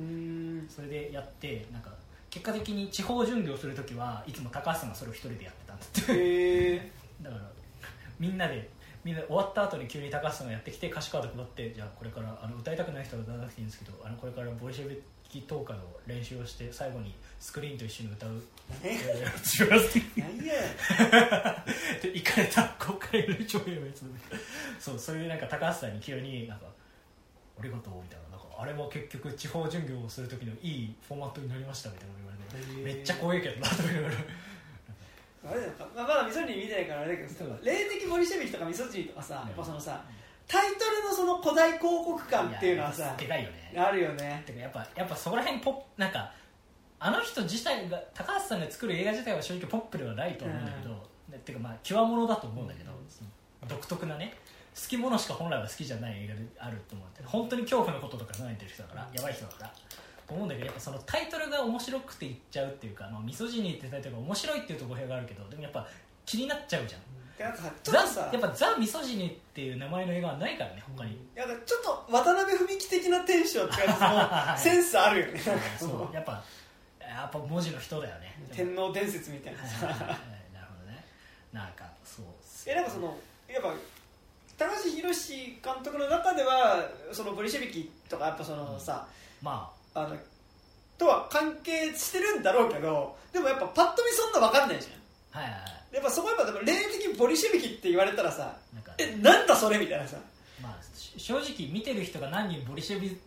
ボリシェビキというかボリシェビズムみたいなものを分かってるかっていうとね多数派みたいなことが分かってるかっていうと全然分かんないですから。ザ・ミソジニもまだ見てないからだけど多分そのいわゆるそのさ多分いやちゃんとそういうことでもあるとは思うんだけど、でもなんかそこでもないじゃん多分。いわゆる多分だから普通にそこから想像されるようなことではないじゃんなんかある種フェミニズムホラーみたいな単純な構図には絶対陥らないんですよね、いや別にフェミニズムホラーが単純っていう意味じゃないですけど、うん。はい、でもねまあまあそうあの人のフィルターを通すとやっぱ何が出るかわからないからね。やっぱそうですね。まあでも普通にあのザ・ミソジニー会はあの僕は呼ばなくていいんで皆さんのお話を楽しみに待ってます、ねそれはやるでしょ肉地座さん、うん。あのユリイカの J ホラー特集も買いましたよああそうなんだ表紙がねああ。のあミソジニーミソですジニだからね。ね。なんかでも分かんないけどさああいうのもさなんかさややってた立場からするとさなんかそうそうああいうのってさなんかアルバムの売り上げって前のアルバムの評価みたいなこと言ったりするじゃん、なんかだからやっぱ霊的ボリシェビキがそこそこ受けたからやっぱミソジにそこそこ注目してもらってるのかなみたいな気持ちで、うん。まあちょっとなんかおって思ったりはする、ねカリコレですからねなんて言ってね。今回ね オープニングですからね。カリコレを誇ることないと思うね。カリコレですから別にカリ別にカリコレで動員できる人数とユーロスペースを動員できる人数変わんないからね。まあね。まあまあ。でもまあなんかねそんね。まあ、確かにその霊霊的ボリシェビキがあって呪音呪いの家の脚本があって、はい。みたいな感じでやっぱりその J ホラーの第一線の大ベテランみたいな感じでやっぱ高橋さんがもう一回ねなんか本当に第一名乗りを上げたっていう感じはしましたよね。ねなんかやっぱ第一線でかつそのちゃんと尖ったことをずっとやってるっていうまあ、本当にホラーしかやってない人だからねなあね。まあまあ旧支配者のキャロルみたいなあの変な映画もありますけど、うんうんうん。まあなんか本当にねやっぱそうですね行かれた人ですよ、うん行かれた人ですね。なんか言っちゃいけないこととかあるから言わないけど。やっぱ変な人であることは間違いないので。そうですね。やっぱまあ一見の価値はあるんじゃないですか。ね。もう楽しみですよ。そうですよね。なんか、まあ、全然わかんない可能性もありますけどね。まあ分からでも霊的ボリシェビキとかもさまあだからさまあでもほら霊的ボリショビキはさあの我々としては一応あの一応怖いことをしゃべるシーンがあるっていう。ああまあね。だから変な言い方だけど話は止まってるけど怖いことをしゃべるシーンがあるっていうことであれば怖い映画っていう認識ができるっていうか、うん。正直最終的なそのなんだっけ、えー、とユキコだっけ主人あ公の人のチェンジリングというかその、うん。別の人がどうのみたいな話ってよくわかんない人にとっては多分一生よくわかんないことなんだと思うんだけどなんかだからそこは分かんなくても言ってる怖い話の時間はそのなんだろう本当にあった怖い話として聞けるから怖いっていうところ正直あると思っていて。あとやっぱなんかそのやっぱ理解できないものを取ろうとしてるからさ、まあそうですねなんか。なんかいやまあそうですね。だからまあなんか霊的ボリシェビキの時は割とそのなんかそう配給する側としても一応 J ホラーとして撮ってますよっていうか、うんうんうん。その怖いっすよって一応言えるんですけど、なんかなんかミソジニーまあ高橋さんのやつってさ周りから知らなかったりまあ霊的ボリシェビキもそうなんだけどうん。予告見るだけだとマジで何の映画かよくわかんないから、うんうん。なんかそういう意味ではなんかどうなるのかすごい楽しみ半分期待半分って感じ、そうそう。あああでもじゃあ一応まあパッと話す。あそうですね。じゃあそちょっと最近見た我々俺と山田の中で、はいはいはい。すごい面白かったねって映画の話をしたいんですうね。サクッとやりましょうか。はいはい。まあね今新宿武蔵野館とかでやってるねセイント・フランシスセイント・フランシスっていうね。すごいいいいい映画でそうですね。でもすげえ昔の映画なんだよ2019年のアメリカ映画あそうなんだ。うん。えなんかじゃあサクッと。ー、あらすじとか出ますか？あらすじとか。はいはい。えーっとうだつが上がらない日々に憂鬱感を抱えながらレストランの給仕として働くブリジットかっこケリー・オサリバン。34歳独身。親友は結婚をして今では子供の話に夢中。それに対して大学も1年で中退しレストランの給仕として働くブリジットは夏の何、えーっとまあ、子守ですね、うん。の短期仕事を得るのに必死だ。自分では一生懸命生きているつもりだが断るごとに周囲からは年相応の生活ができていない自分に向けられる同情的な視線が刺さる。そんなうだつの上がらない日々を過ごすブリジットの人生に何先の6歳の少女フランシスかっこ、えー、とラモーナ・エディス・ウィリアムズ。これ多分女優さんの名前ですね、いや彼女の両親であるレズビアンカップルとの出会いにより少しずつ変化の光が差してくるっていう。まあ確かにこういう映画でしたそうですね。まあなんかいわゆるジャンルとしては、なんか夏に夏をクソガキと一緒に過ごすものっていうか、まあだから最近だとカモンカモンですな。カモンカモンとかね、そうですね。なんかとかですけどなんかうん。なんて言えばいいのかな。でもやっぱりやっぱカモンカモンとは全然違うし、なんかカモンカモンでもあるし私が最悪でもあるし。ああそれはわかる、うん、でもやっぱりこの映画にしか書かれてないことがいっぱいあるんだよね、うんなんかそのまあ、この映画ってすごい、まあ、主人公がいきなりまあある関係を持った人の、まあ、要はに妊娠しちゃってそれでで、まあ、すぐ中絶するんですけど、うん。中絶してってこととかそこだから中絶した後その体調悪くなって、うん。だと生理がすごい不順になってすぐ血が漏れちゃうとか。基本的にその状態なんだよね主人公は。だからこの映画はめちゃくちゃそのいわゆる生理の、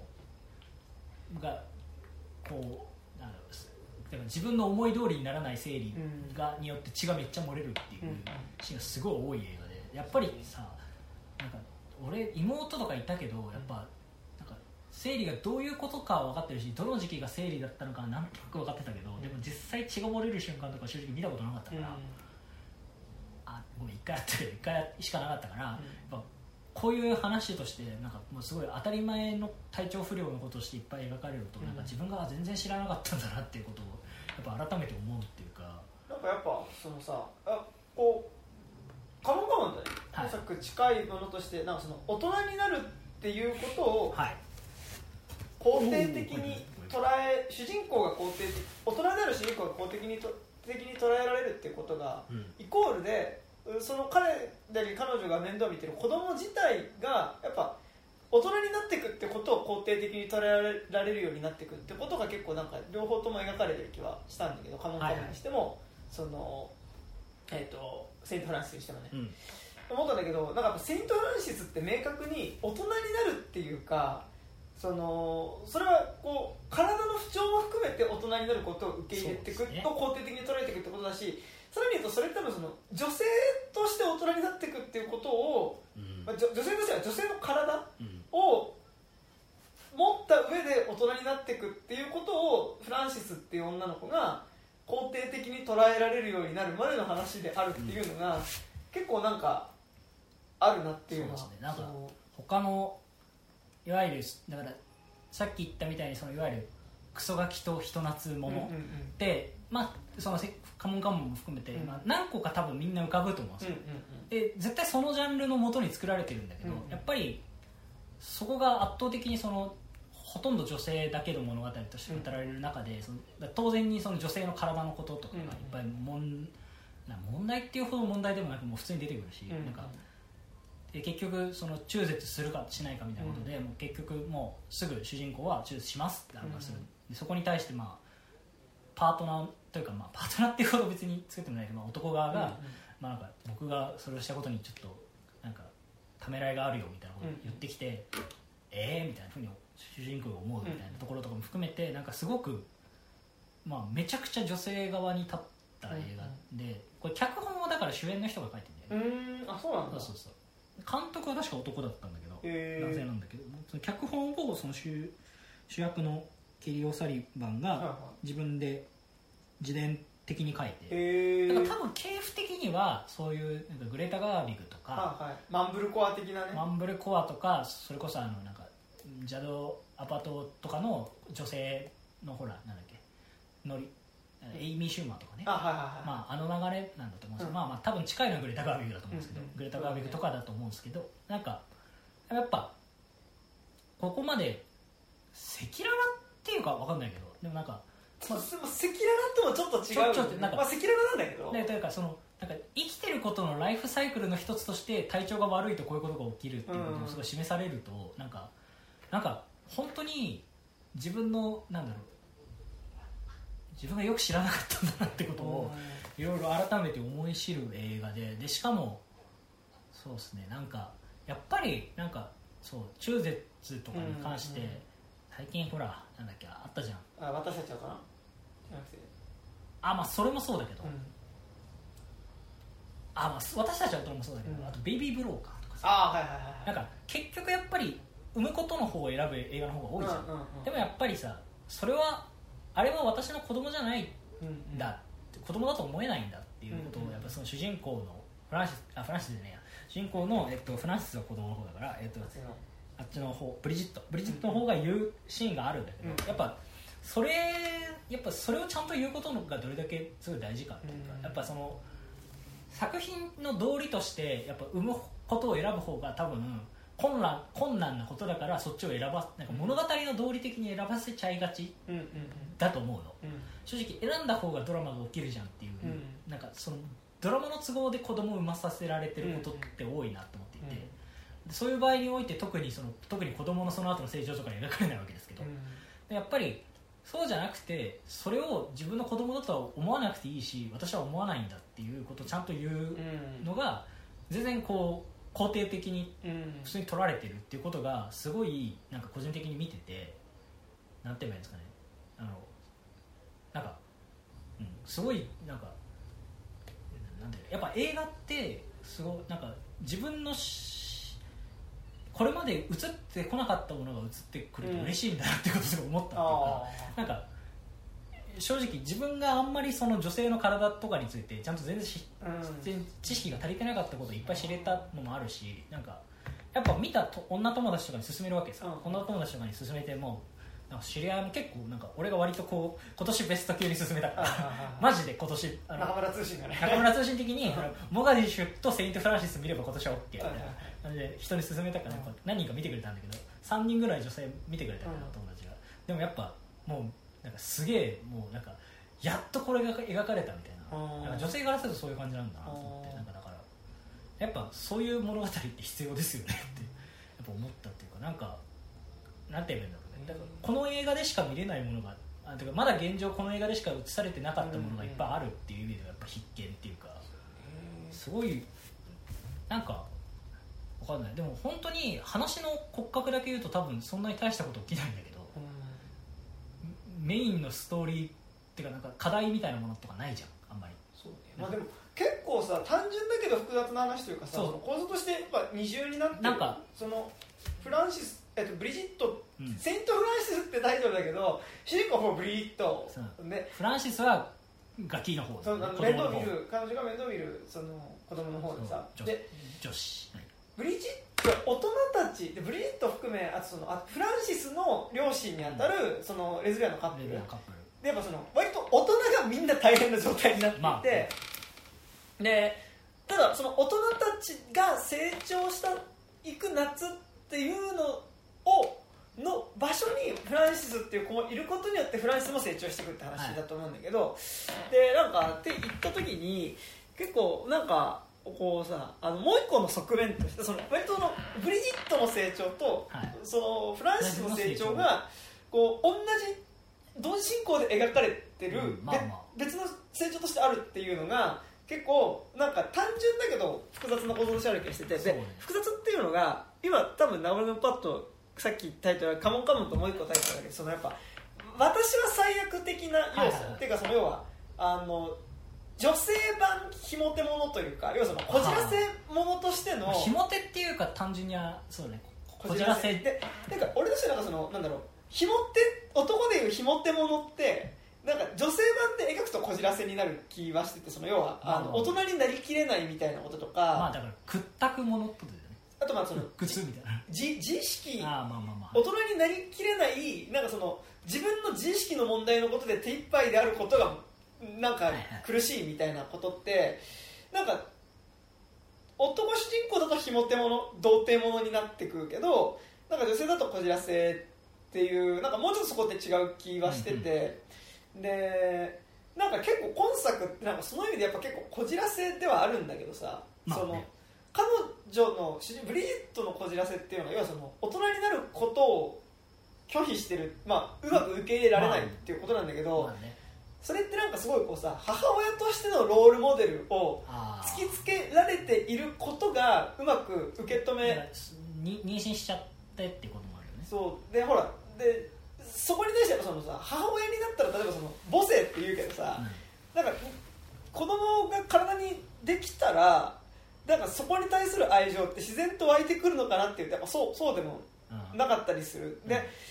なんかやっぱりその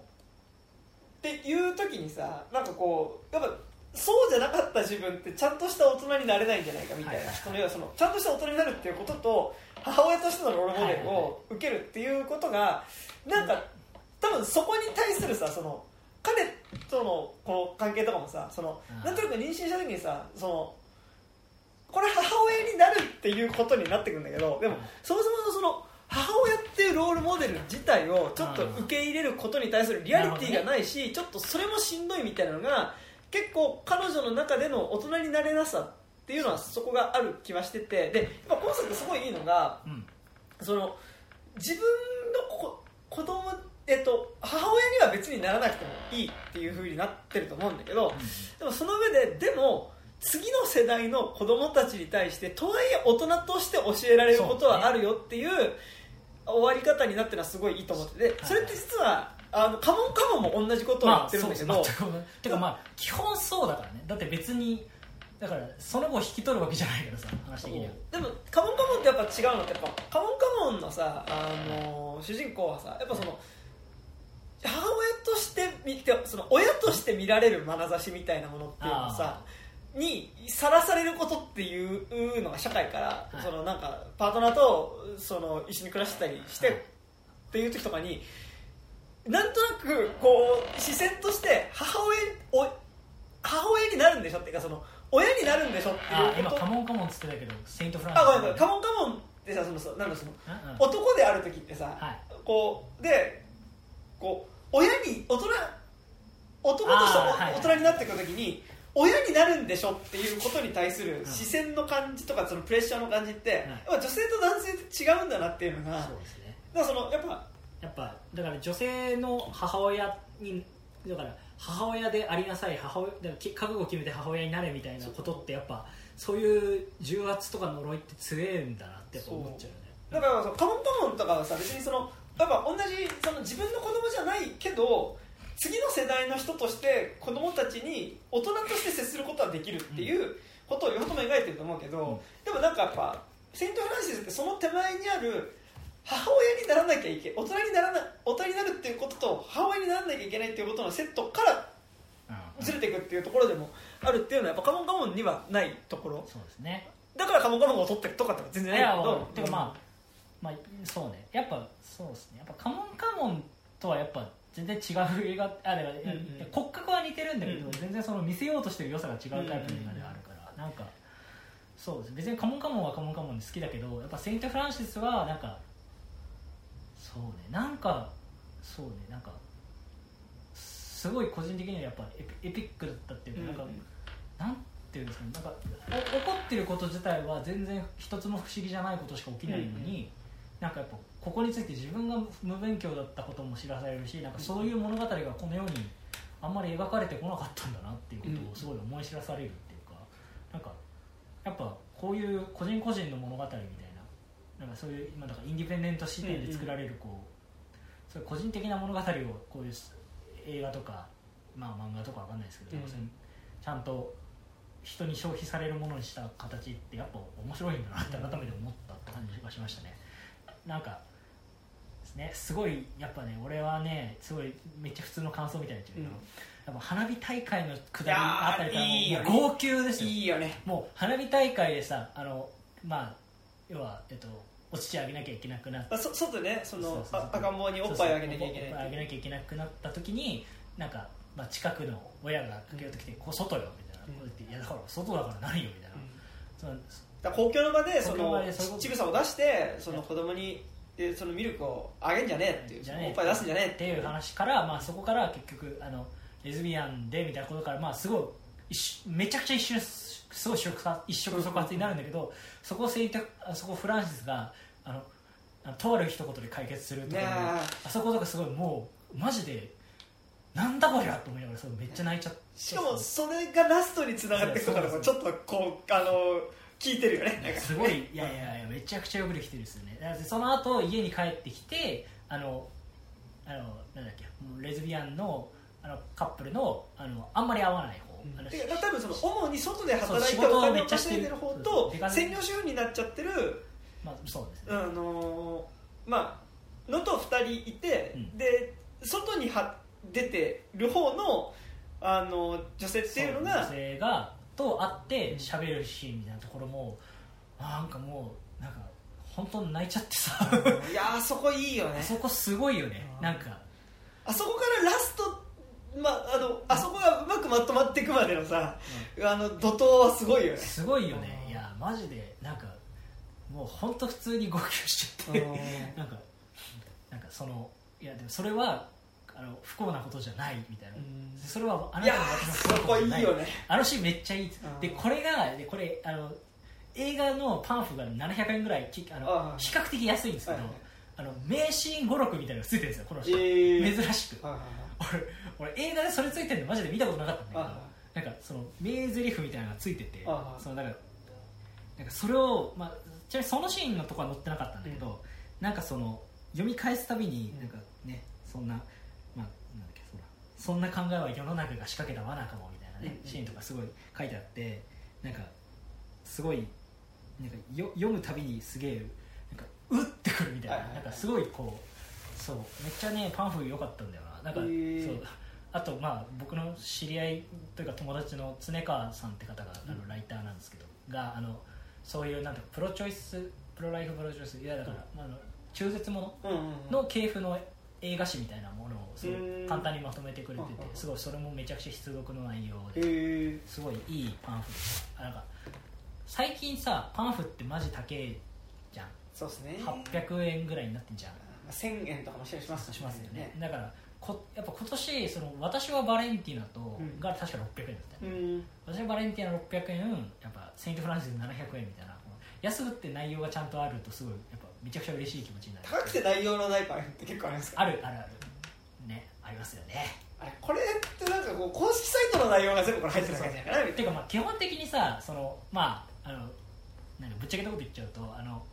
まあ大抵パンフってあのし試写会とかの時に配るプレスね。プレスシートの応用なんですよ、うん。うん。ね。試写会とかの時に書いてある内容にプラスでレビュー書いたりとか。そうですね。なんかだから結局なんかまあ金かけないでパンフ売ることって割とめっちゃ簡単うん。なんですけどでやっぱ変な言い方ですけどそのパンフって映画会社的に言うと映画会社に出戻りが一番いい商品だから、高いどうせ物好きしか買わねえんだから高い値段つけちゃえっていうのも全然わかるんですけど、やっぱ時々内容があって安いとすごいありがてえって基本的にやっぱ文字が多い方がいいのでパンフは。いいですよね。いやなんかさそのさ映画公式サイトにあった著名人からのコメントとか丸々載っけてるページとかあるとマジでさムカつくよな。ムカつくんだよな。なんかそう。そういう意味で言うと最近なんだけどでもなんか基本的にさああいうのって論考が載ってるじゃん。論考とかさ、そう。いや本当そこですよ。そこが読みたい、まあまあそうなんだけどでもいや俺だからこれ名シーン語録とかなんか確かに意外とあってもいいなと思って。なんかあと時々さフランス映画とかだとさ、うん脚本が全部載ってたああありますね。あとじ割と自主っぽい映画は載ってますよね、まあ基本ね。まあ、それで売れるからね。うん。なんかやっぱ物好きが脚本載ってたら嬉しいみたいないやそういうのにしようよ。そうそうそう。えでもだからなんかねそういうので言うと最近めっちゃ良かったのがユンヒエっていう。あはいはいはいはいはい。ユンヒエ見た？見てないのよ。でもユンヒエはその一番最初と最後に、まあ、手紙のやり取りをするシーンがめっちゃ大事なんだけど、その全文があのパンフレットの一番最初のページと最後のページに書いてあってこれがねめっちゃいいんですよ。なんかそうですね。最近あでもなんかそれこそこれなんか単純に肉地図リスナーとして提案ですけど、なんかなんかあのなんかベストなんとか映画みたいな時にさべ分けてベストパンフとかさやってもいいんじゃない？てかなんかね。てか単純になんかパンフいっぱい持ってる人が持ってきてみんなで広げてみてあこれはいいパンフですねみたいななんかあ、えーパッとよかったなんで今年だから結局ねなんだろうな。リップバンウィンクルの花嫁のねパンフはめちゃくちゃ内容実してる。へえそうなんだ。ほぼなんかその今年では全くないけどないけどあの ほぼ書書籍というか。めっちゃ高かったりする？いやでも1000あちょ1000 1000ちょっとぐらいだったかないやもうなんか女神の継承のパンフとかさテンションで買っちゃったんだけどさあもうほぼなんか写真とあさあそうなんだ。中にお札が1枚入ってたんだけど なんかねなんとも言えないパンフだったので、ねありますよね。やっぱ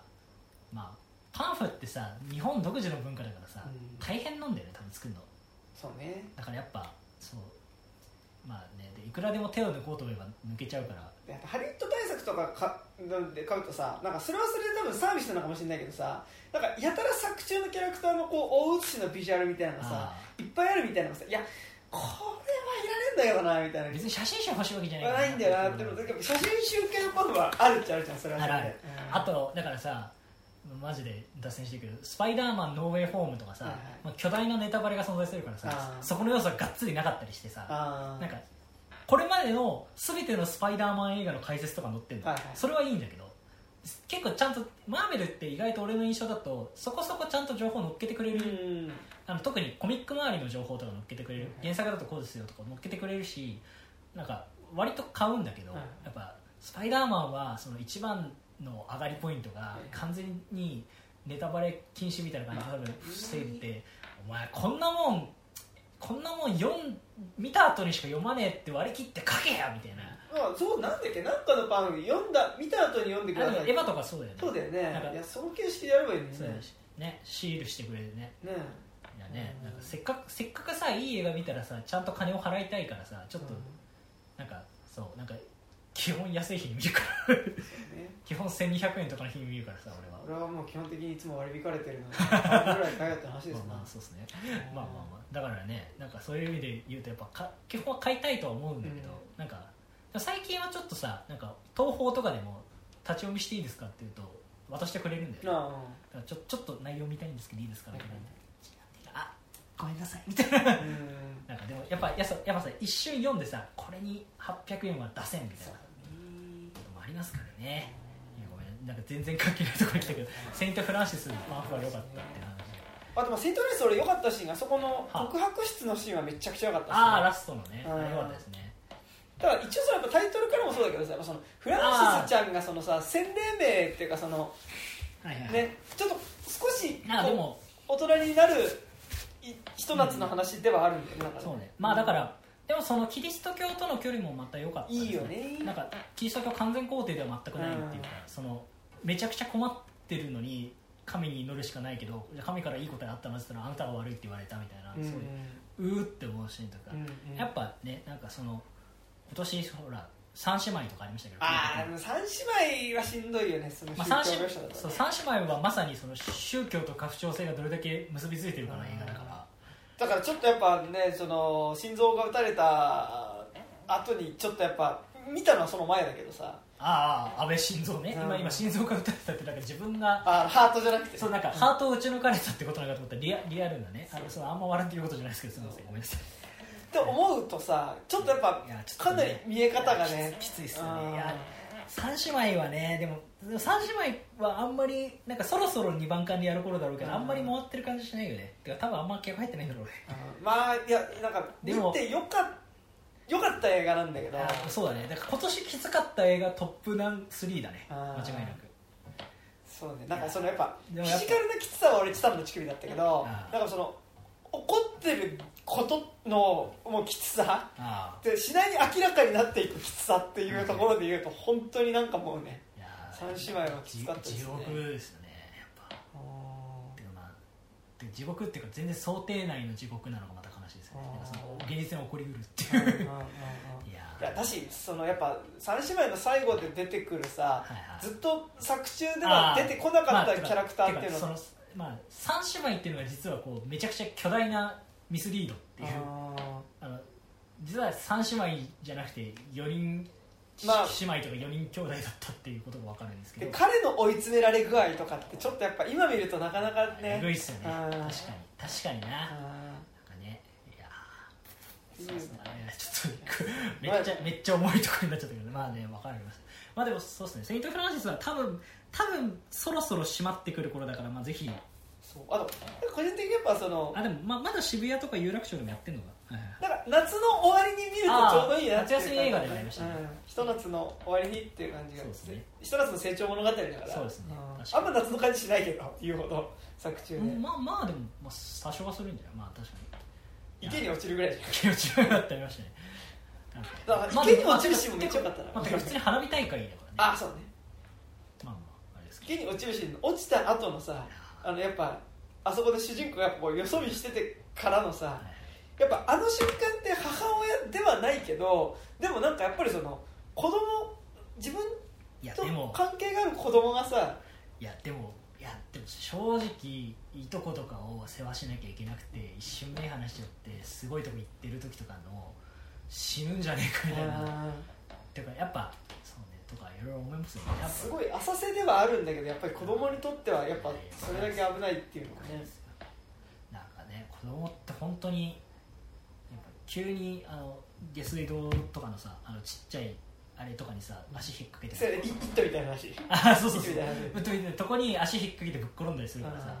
ででボロボロになったりするからさやっぱ、なんか俺そういとこがめっちゃいてうん。15人ぐらいいて、それの一番お兄ちゃんだったから、うん。そのこうなんか疑似なんか疑似お兄ちゃん疑似子育てみたいなことしてた時期がすごいあるから、はいはい。夏帰ってはずっとやってるみたいな、はいはい。なんかでも本当に子供ってやっぱめちゃくちゃ頭いいのにクソバカみたいなところがあるので、本当にやっぱ不思議な獣ですよね。まあまあまああれですけどなんかねでもまあでもやっぱ今年なんかさそういうさ、うん。なんだろういろんな映画なんかニトラムとかマイスモールランドとかバレンティナとかいろいろ見て、うん。そういうものも全部好きなんだけどなんかその延長線上にもある感じ。ああそうね。なんかそのやっぱそれらに共通するのはなんかなんか青春ものみたいなフォーマットに対してすごいこうやっぱ愛憎があるっていうかやっぱ愛着もあるしそれらをちゃんとこう脱構築しようっていう気持ちもあるしなんか意地悪じゃないけどそこに対してちゃんと更新しようって意図があるのはうん。すごいなんかそういう青春映画みたいなものとか学園映画みたいなものをなんかずっと好きで見てた人間からするとすごい嬉しいっていうか、やっぱそうですねブックスマートとか好きなんだけど、うん。ブックスマートのさあの最後に捕まっちゃうはい。怪しい人、男。男問題あるじゃん、うんうんなんかその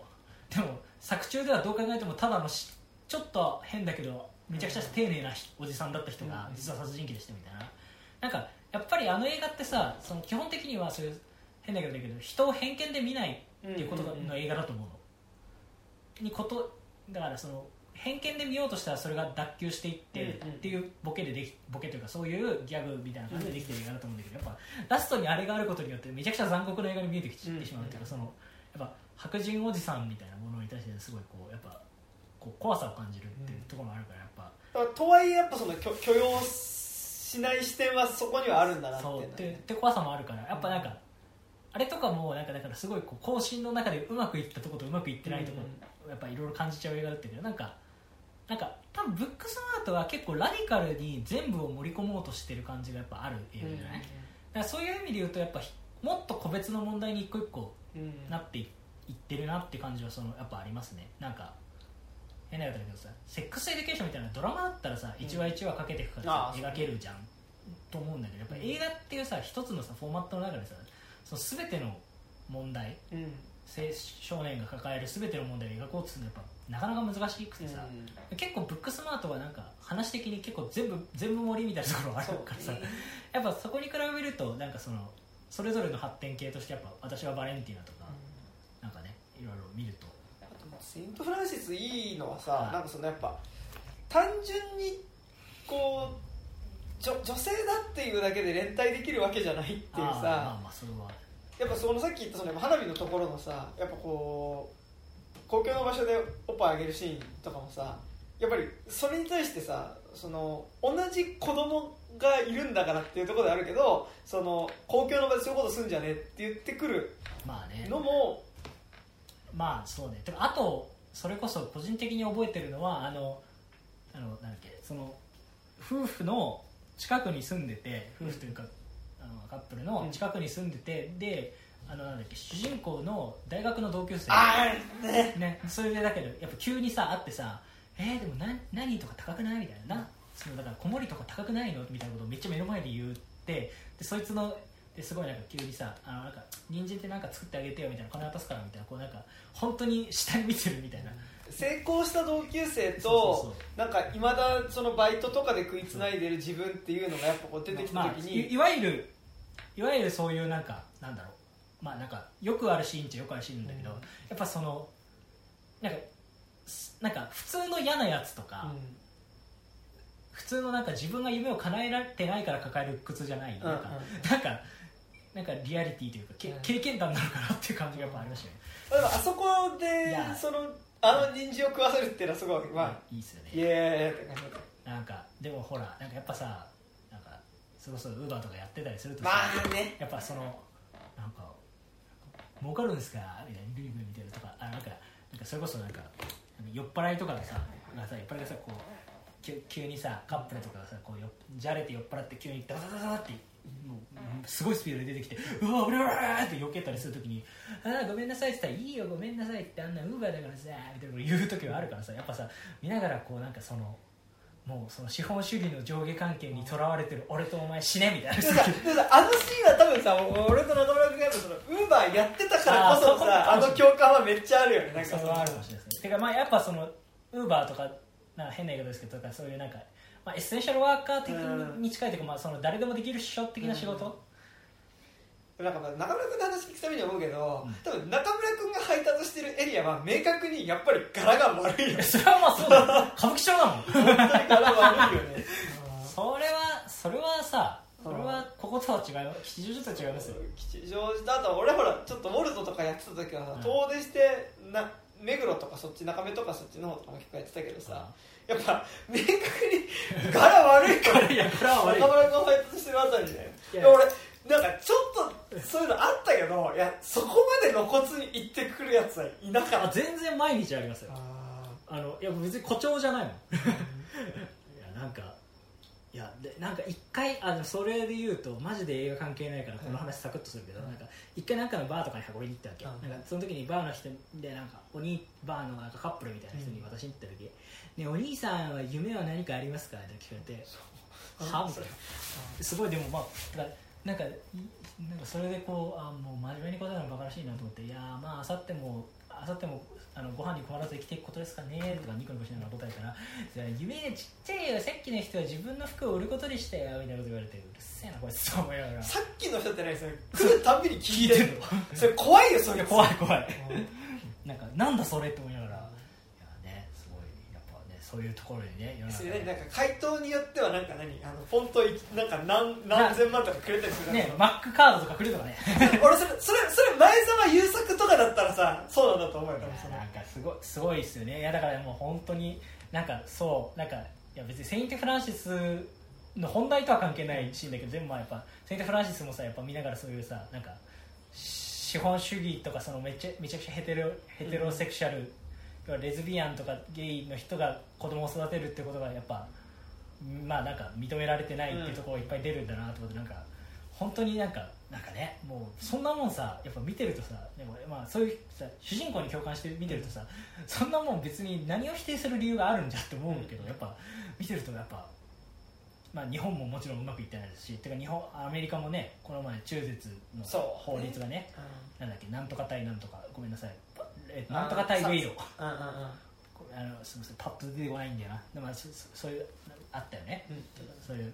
ごめんなさい。あの手術の方がさあの一回もう一回裏返ったりとかさ、うん。してさやっぱり。最高裁のね。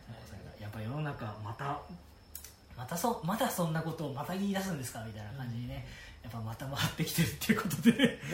やなんかなかなかねなんか本当になんかそういうのさ見てるとさなんかやっぱさなんかこうなんかなんかポリコレがみたいなさことを言う人に対してさ、なんかそんな混ぜっ返しを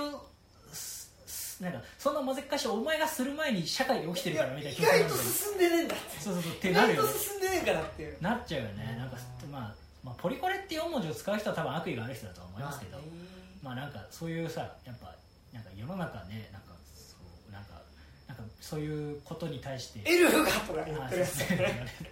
なんかエルフガの話はしかもあっちごめんマジでどう、ね、あれですけどなんかエルフガの話はなんかロード・オブ・ザ・リングのどの原作を扱うかの権利が多岐にわたりすぎててそのことをうまく扱えないからちょっと変更せざるを得なかったみたいな事情もあるらしくて。ええあそうなんだ。なんかもう複雑な事情すぎる。なと思ってなんか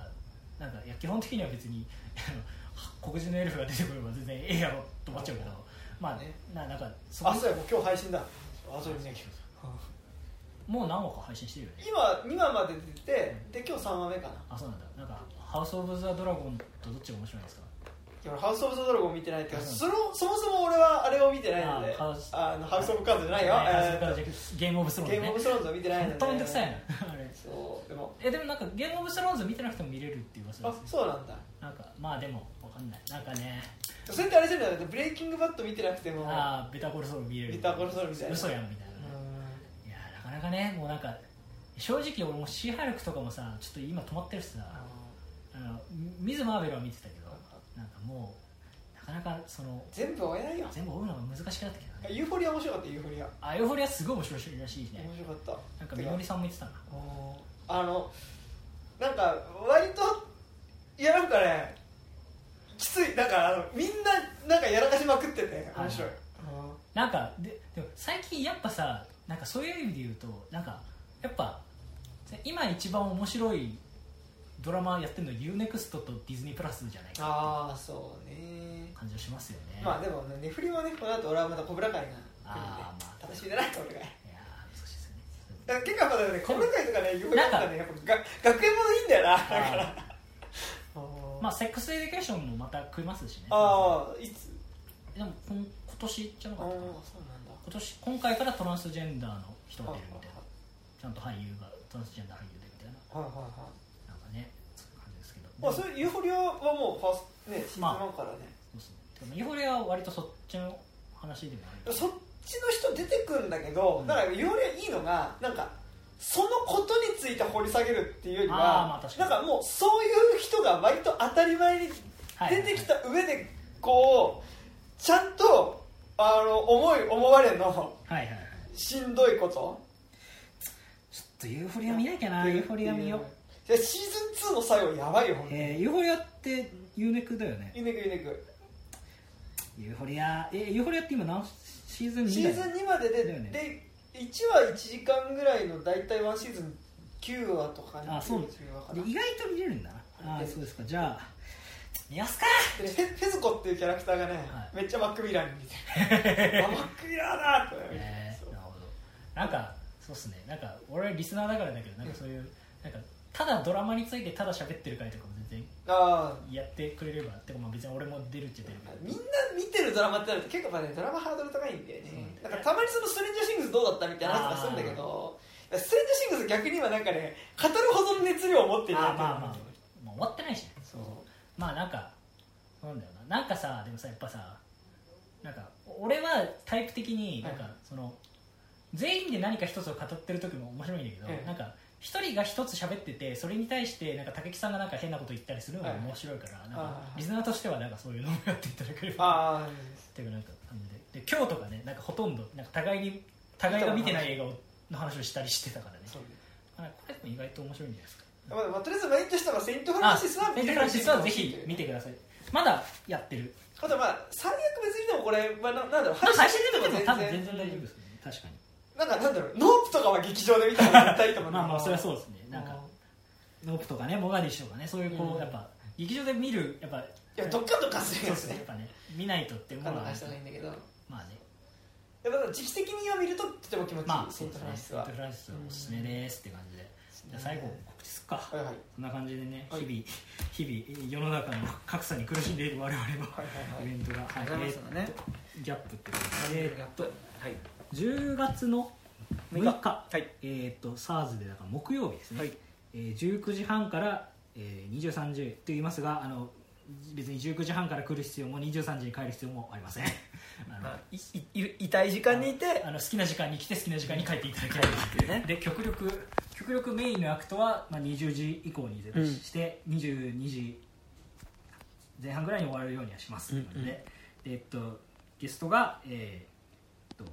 オープンリーで、えっと、ゲイ。はいはい。で、えっと、自分のセクシャリティとか自分のそういうこととかについて、えっと、歌ってる、まあ、ジャンル的に言うと、まあ、R&B とかになるのかな、うん。歌の R&B みたいな感じの市高さんはいと、えっと、あとは、えっと、あのフジロッキューっていうバンドの藤原亮さん。はいはい。であと我々と、えっと、スタックビートスタックビートですね。えっと、モロフォビアさんと中島春也げ現代美術家の,、はい。ねあの中島春也さんっていう人があの MC をやっててしててビートがモロフモロビアっていう、ん。えっとまあ、ビートメーカーの人がやってるラップユニットで、まあ、割となんかその、結構こう都市論みたいなこととか、はいはい。なんかそんな感じでしたね。僕も僕はさっきの2人は僕が選んでてスタックビートは山田君が選んでるんだけそどなんか曲聴いたら確かにすごい都市論みたいな都市論みたいなのを結構ラップしてるっていう、なんか結構なんかか変わった。そうです、ん。なんか割となんだろう武骨っていうとあれですけど、うん。結構かっこいい感じで。なんかヒップホップって突き詰めると割とその都市論みたいなことをやってたりするんだけど、はい。なんか割とあの自覚的に都市論をやってるっていう感じでヒップホップをやってるグルですすごいインテリジェンスを感じるそう感じでですねございましたね。うんあとそうですね。あとさっきちらっと俺が好きすぎて流しちゃったけどフジロッキューっていうのは、まあ、フジロッキューかっこかりっていう、まあ、バンドであなんかなんだよヒューマニズムパンクバンドというか、うん。めちゃくちゃあのまあまあパンいわゆるラブとか歌うパンクではあるんだけどものすごい最初から歌詞にめっちゃ憲法の Q とか,、うんなんかすごいあのなんかいろいろ戦争とかいろいろこうちゃんと社会的なワードをずっと入れてる人たちで、うんまあ、ECD とかともすごいうん。ななんか関わりがあった人でなんか僕が一番好きだったのが大学時代なんですけどの時には多分ダブダブで普通にワンマン全然やってて、うん。めっちゃ見に行ってたんですけどなんかそこからいろいろあってなんかまあなんて言えばいいのかな。まあなんか最近活動がもう一回なんかちょっとリスタートみたいな感じで、はい。まあずっと続けてはいたけど明確にバンドスタイルでは最近みたいな感じで、うん。その人が、まあ、今回はバンドじゃなくて弾き語りなんですけどねオタク的に言うとあの宇宙パトロールルルコっていうトリガーが5周年ぐらいの時に出し7周年だな、うん。まあ、時に出した10分で終わるアニメがあって、うん。それのオープニング30秒で終わる曲なんだけど30秒で終わる曲が、えっと、シーズン12話の中で4回変わるっていうすごい変な曲。すごい変な曲を作ってた人で多分ね宇宙パトロールルルコを見てた人はあのオープニングのコケコッコーの人だよって言ったらあーすぐ分かる。へえそう。それはね俺も友達とかでオタクの友達の人に今度宇宙パトロールルルコのオープニングの人と やるんだって言ったら「えーみたいな「コケコッコー!」みたいな。すごいね。あのめちゃくちゃ特徴的な 曲なのでもしあの宇宙パトロールルルコが好きな珍しいオタクの人いればぜひ。ぜひ生で聞きに来てく生で。れ生ではやんねえからやんないんじゃない？わかんないけど、まあ、やるかもしれないけど。まあでもなんかそうですね。すごいめちゃくちゃそういう社会的なことをすごいグッドメロディーでパンクで歌ってる人なのでうん。すごい僕もすごいめっちゃ好きで。いやーそうですね。であとは DJ が、えっと、黒住君っていうソウルマタズの人と、えっと、夏目さんってドーリングキャストの人という感じで、まあそうですね。なんかどれぐらい続けていくかわかんないけどなんか平日でもでのやり方も少しずつ考えていこうかうん。みたいな感じでね、あとそのセブンスフロアっていうその舞台、えー、とやるところが、えー、と渋谷のえー、とオーネストとかね。オーネストの上だね。上だね、うん。7階とかでやってますけどあのローソンのですね。うん。あの比較的あのあのタバコを吸う場所がベランダになって比較的広い、でなんか逃げ場所があってすごいあの気持ちが晴れていれば気持ちがいいって。あんまりあんまりこう推奨もしづらいけどやっぱねあのセブンス気持ちいいのはなんかこうちょっとライブ見てる合間になんかやってる合間にちょっと外のテラスのとこ出て、はい。なんかこう渋谷のホテル街のはい。ちょっとこう夜景を見ながら、はなんかそこに来てる他の人とかとちょっと喋ったりする瞬間が結構はい。楽しい。まあまあもちろん別にねライブの間出入りするのは自由ですから。結構ずっとお前ほぼ中来なかったんじゃねみたいな人もいたりしますから まあまあまあ構造上ね。まあでもそうですね。まあそうですね。でもいい感じのメンツというかなんかなかなか他にはないメンツの組み合わせができてしまったなっていう感じがあるんで。結構今回やっぱねあの割とそうですね。ちゃんとなそうですね。ちょっとし思想というか、ねなんかちゃんとあの思想というかあのまあステートメントがある感じのチョイスになったなっていう感じは我々もしております。いいいいイベントだと思いますなんか。そうですね。なんか前回も良かったけど。前回は楽しくやったけどなんかそう前回前回よりよりこうちょっと研いだ感じはするっていうか、ね、お客が来なけったらどうしようってことはめっちゃ不安だけどまあでもまあいあの多分来たらめっちゃ面白い日にはなるっていうかやっぱこのメンツが揃うことは多分他にはないだろうってことはそれは間違いないっていう日にはなったのでなかなかねいいんじゃないでしょうか。まあなんかあんまり騒ぐような人たち騒ぐようなメンツも多くないんで全然普通にで多分多分お客さんも死ぬほどいっぱいは来ないんで。で コロナ怖い人とかもねそうそう。ちょっと比較的来やすいかなっていうはね、まあ比較的まあちょっと渋谷に来ること自体にちょっとためらいがあるのはもちろんわかりますね。ね。まあ無理して来てとは言わないのですが、うん。ぜひぜひよろしければということで。なかなかねななんだろうどのルートで行けば一番こう 人人同僚とそうでね。なんかこう食らわずに行けるのか。だから文化村の脇からこう、まあ道玄坂上がっていくのが一一番番まあそうね。ちょっと遠回りだけど、まあうんいいのかもね。まあね、うんユーロスペースの前を取って。ユーロスペースの前を取ってね、まあね。まあ、19時半スタートで多分ほんあのあ実際にいわゆるライブが始まるのは多分20時過ぎなのでそうですね。まああの僕も僕も社会人だった時期がな、まあ、ある程度あるので、長いって言えるほど長くないことに気づいてしまった。でもまあなんか社会人だった時期がちゃんとあるので、まあ、正直19時スタートのイベントとかきついわって気持ちはめっちゃわかるので19時スタートのライブとか無理じゃんみたいな。仕事終わりにちょっとこ来れる。いや仕事終わりに絶対来れるようにしております。仕事終わりに来れる時間帯でもあるしあ極力翌日の仕事にもまあ響かないような時間帯でね。まあもちろん我々も見てほしいけど別に我々の途中で帰っても大丈夫なので。あのあの我々の曲をちょっとこうエンドロール曲ぐらいな感じ。であはい。なんかあやってるなーって感じで帰ってもらう感じで。ねそうですちょっとそうですね。今回そのやっぱメインの市高さん藤原亮さんは特にあと俺はすごい久しぶりにライブするスタックビートをそうなんからしいです3年ぶりのらしいですそう見ていただきたいぜひその3人をまあ見ていただいて締めに我々はまああの良ければって感じで。いあのやあの我々は全力で頑張りますって感じで。あれは当日と次の日もちょっと雪で雪とか普通に休みにしたので、あそうなのうんそんなそうなんだね。シフト制なので。はい、まあまあ、これは全然普通に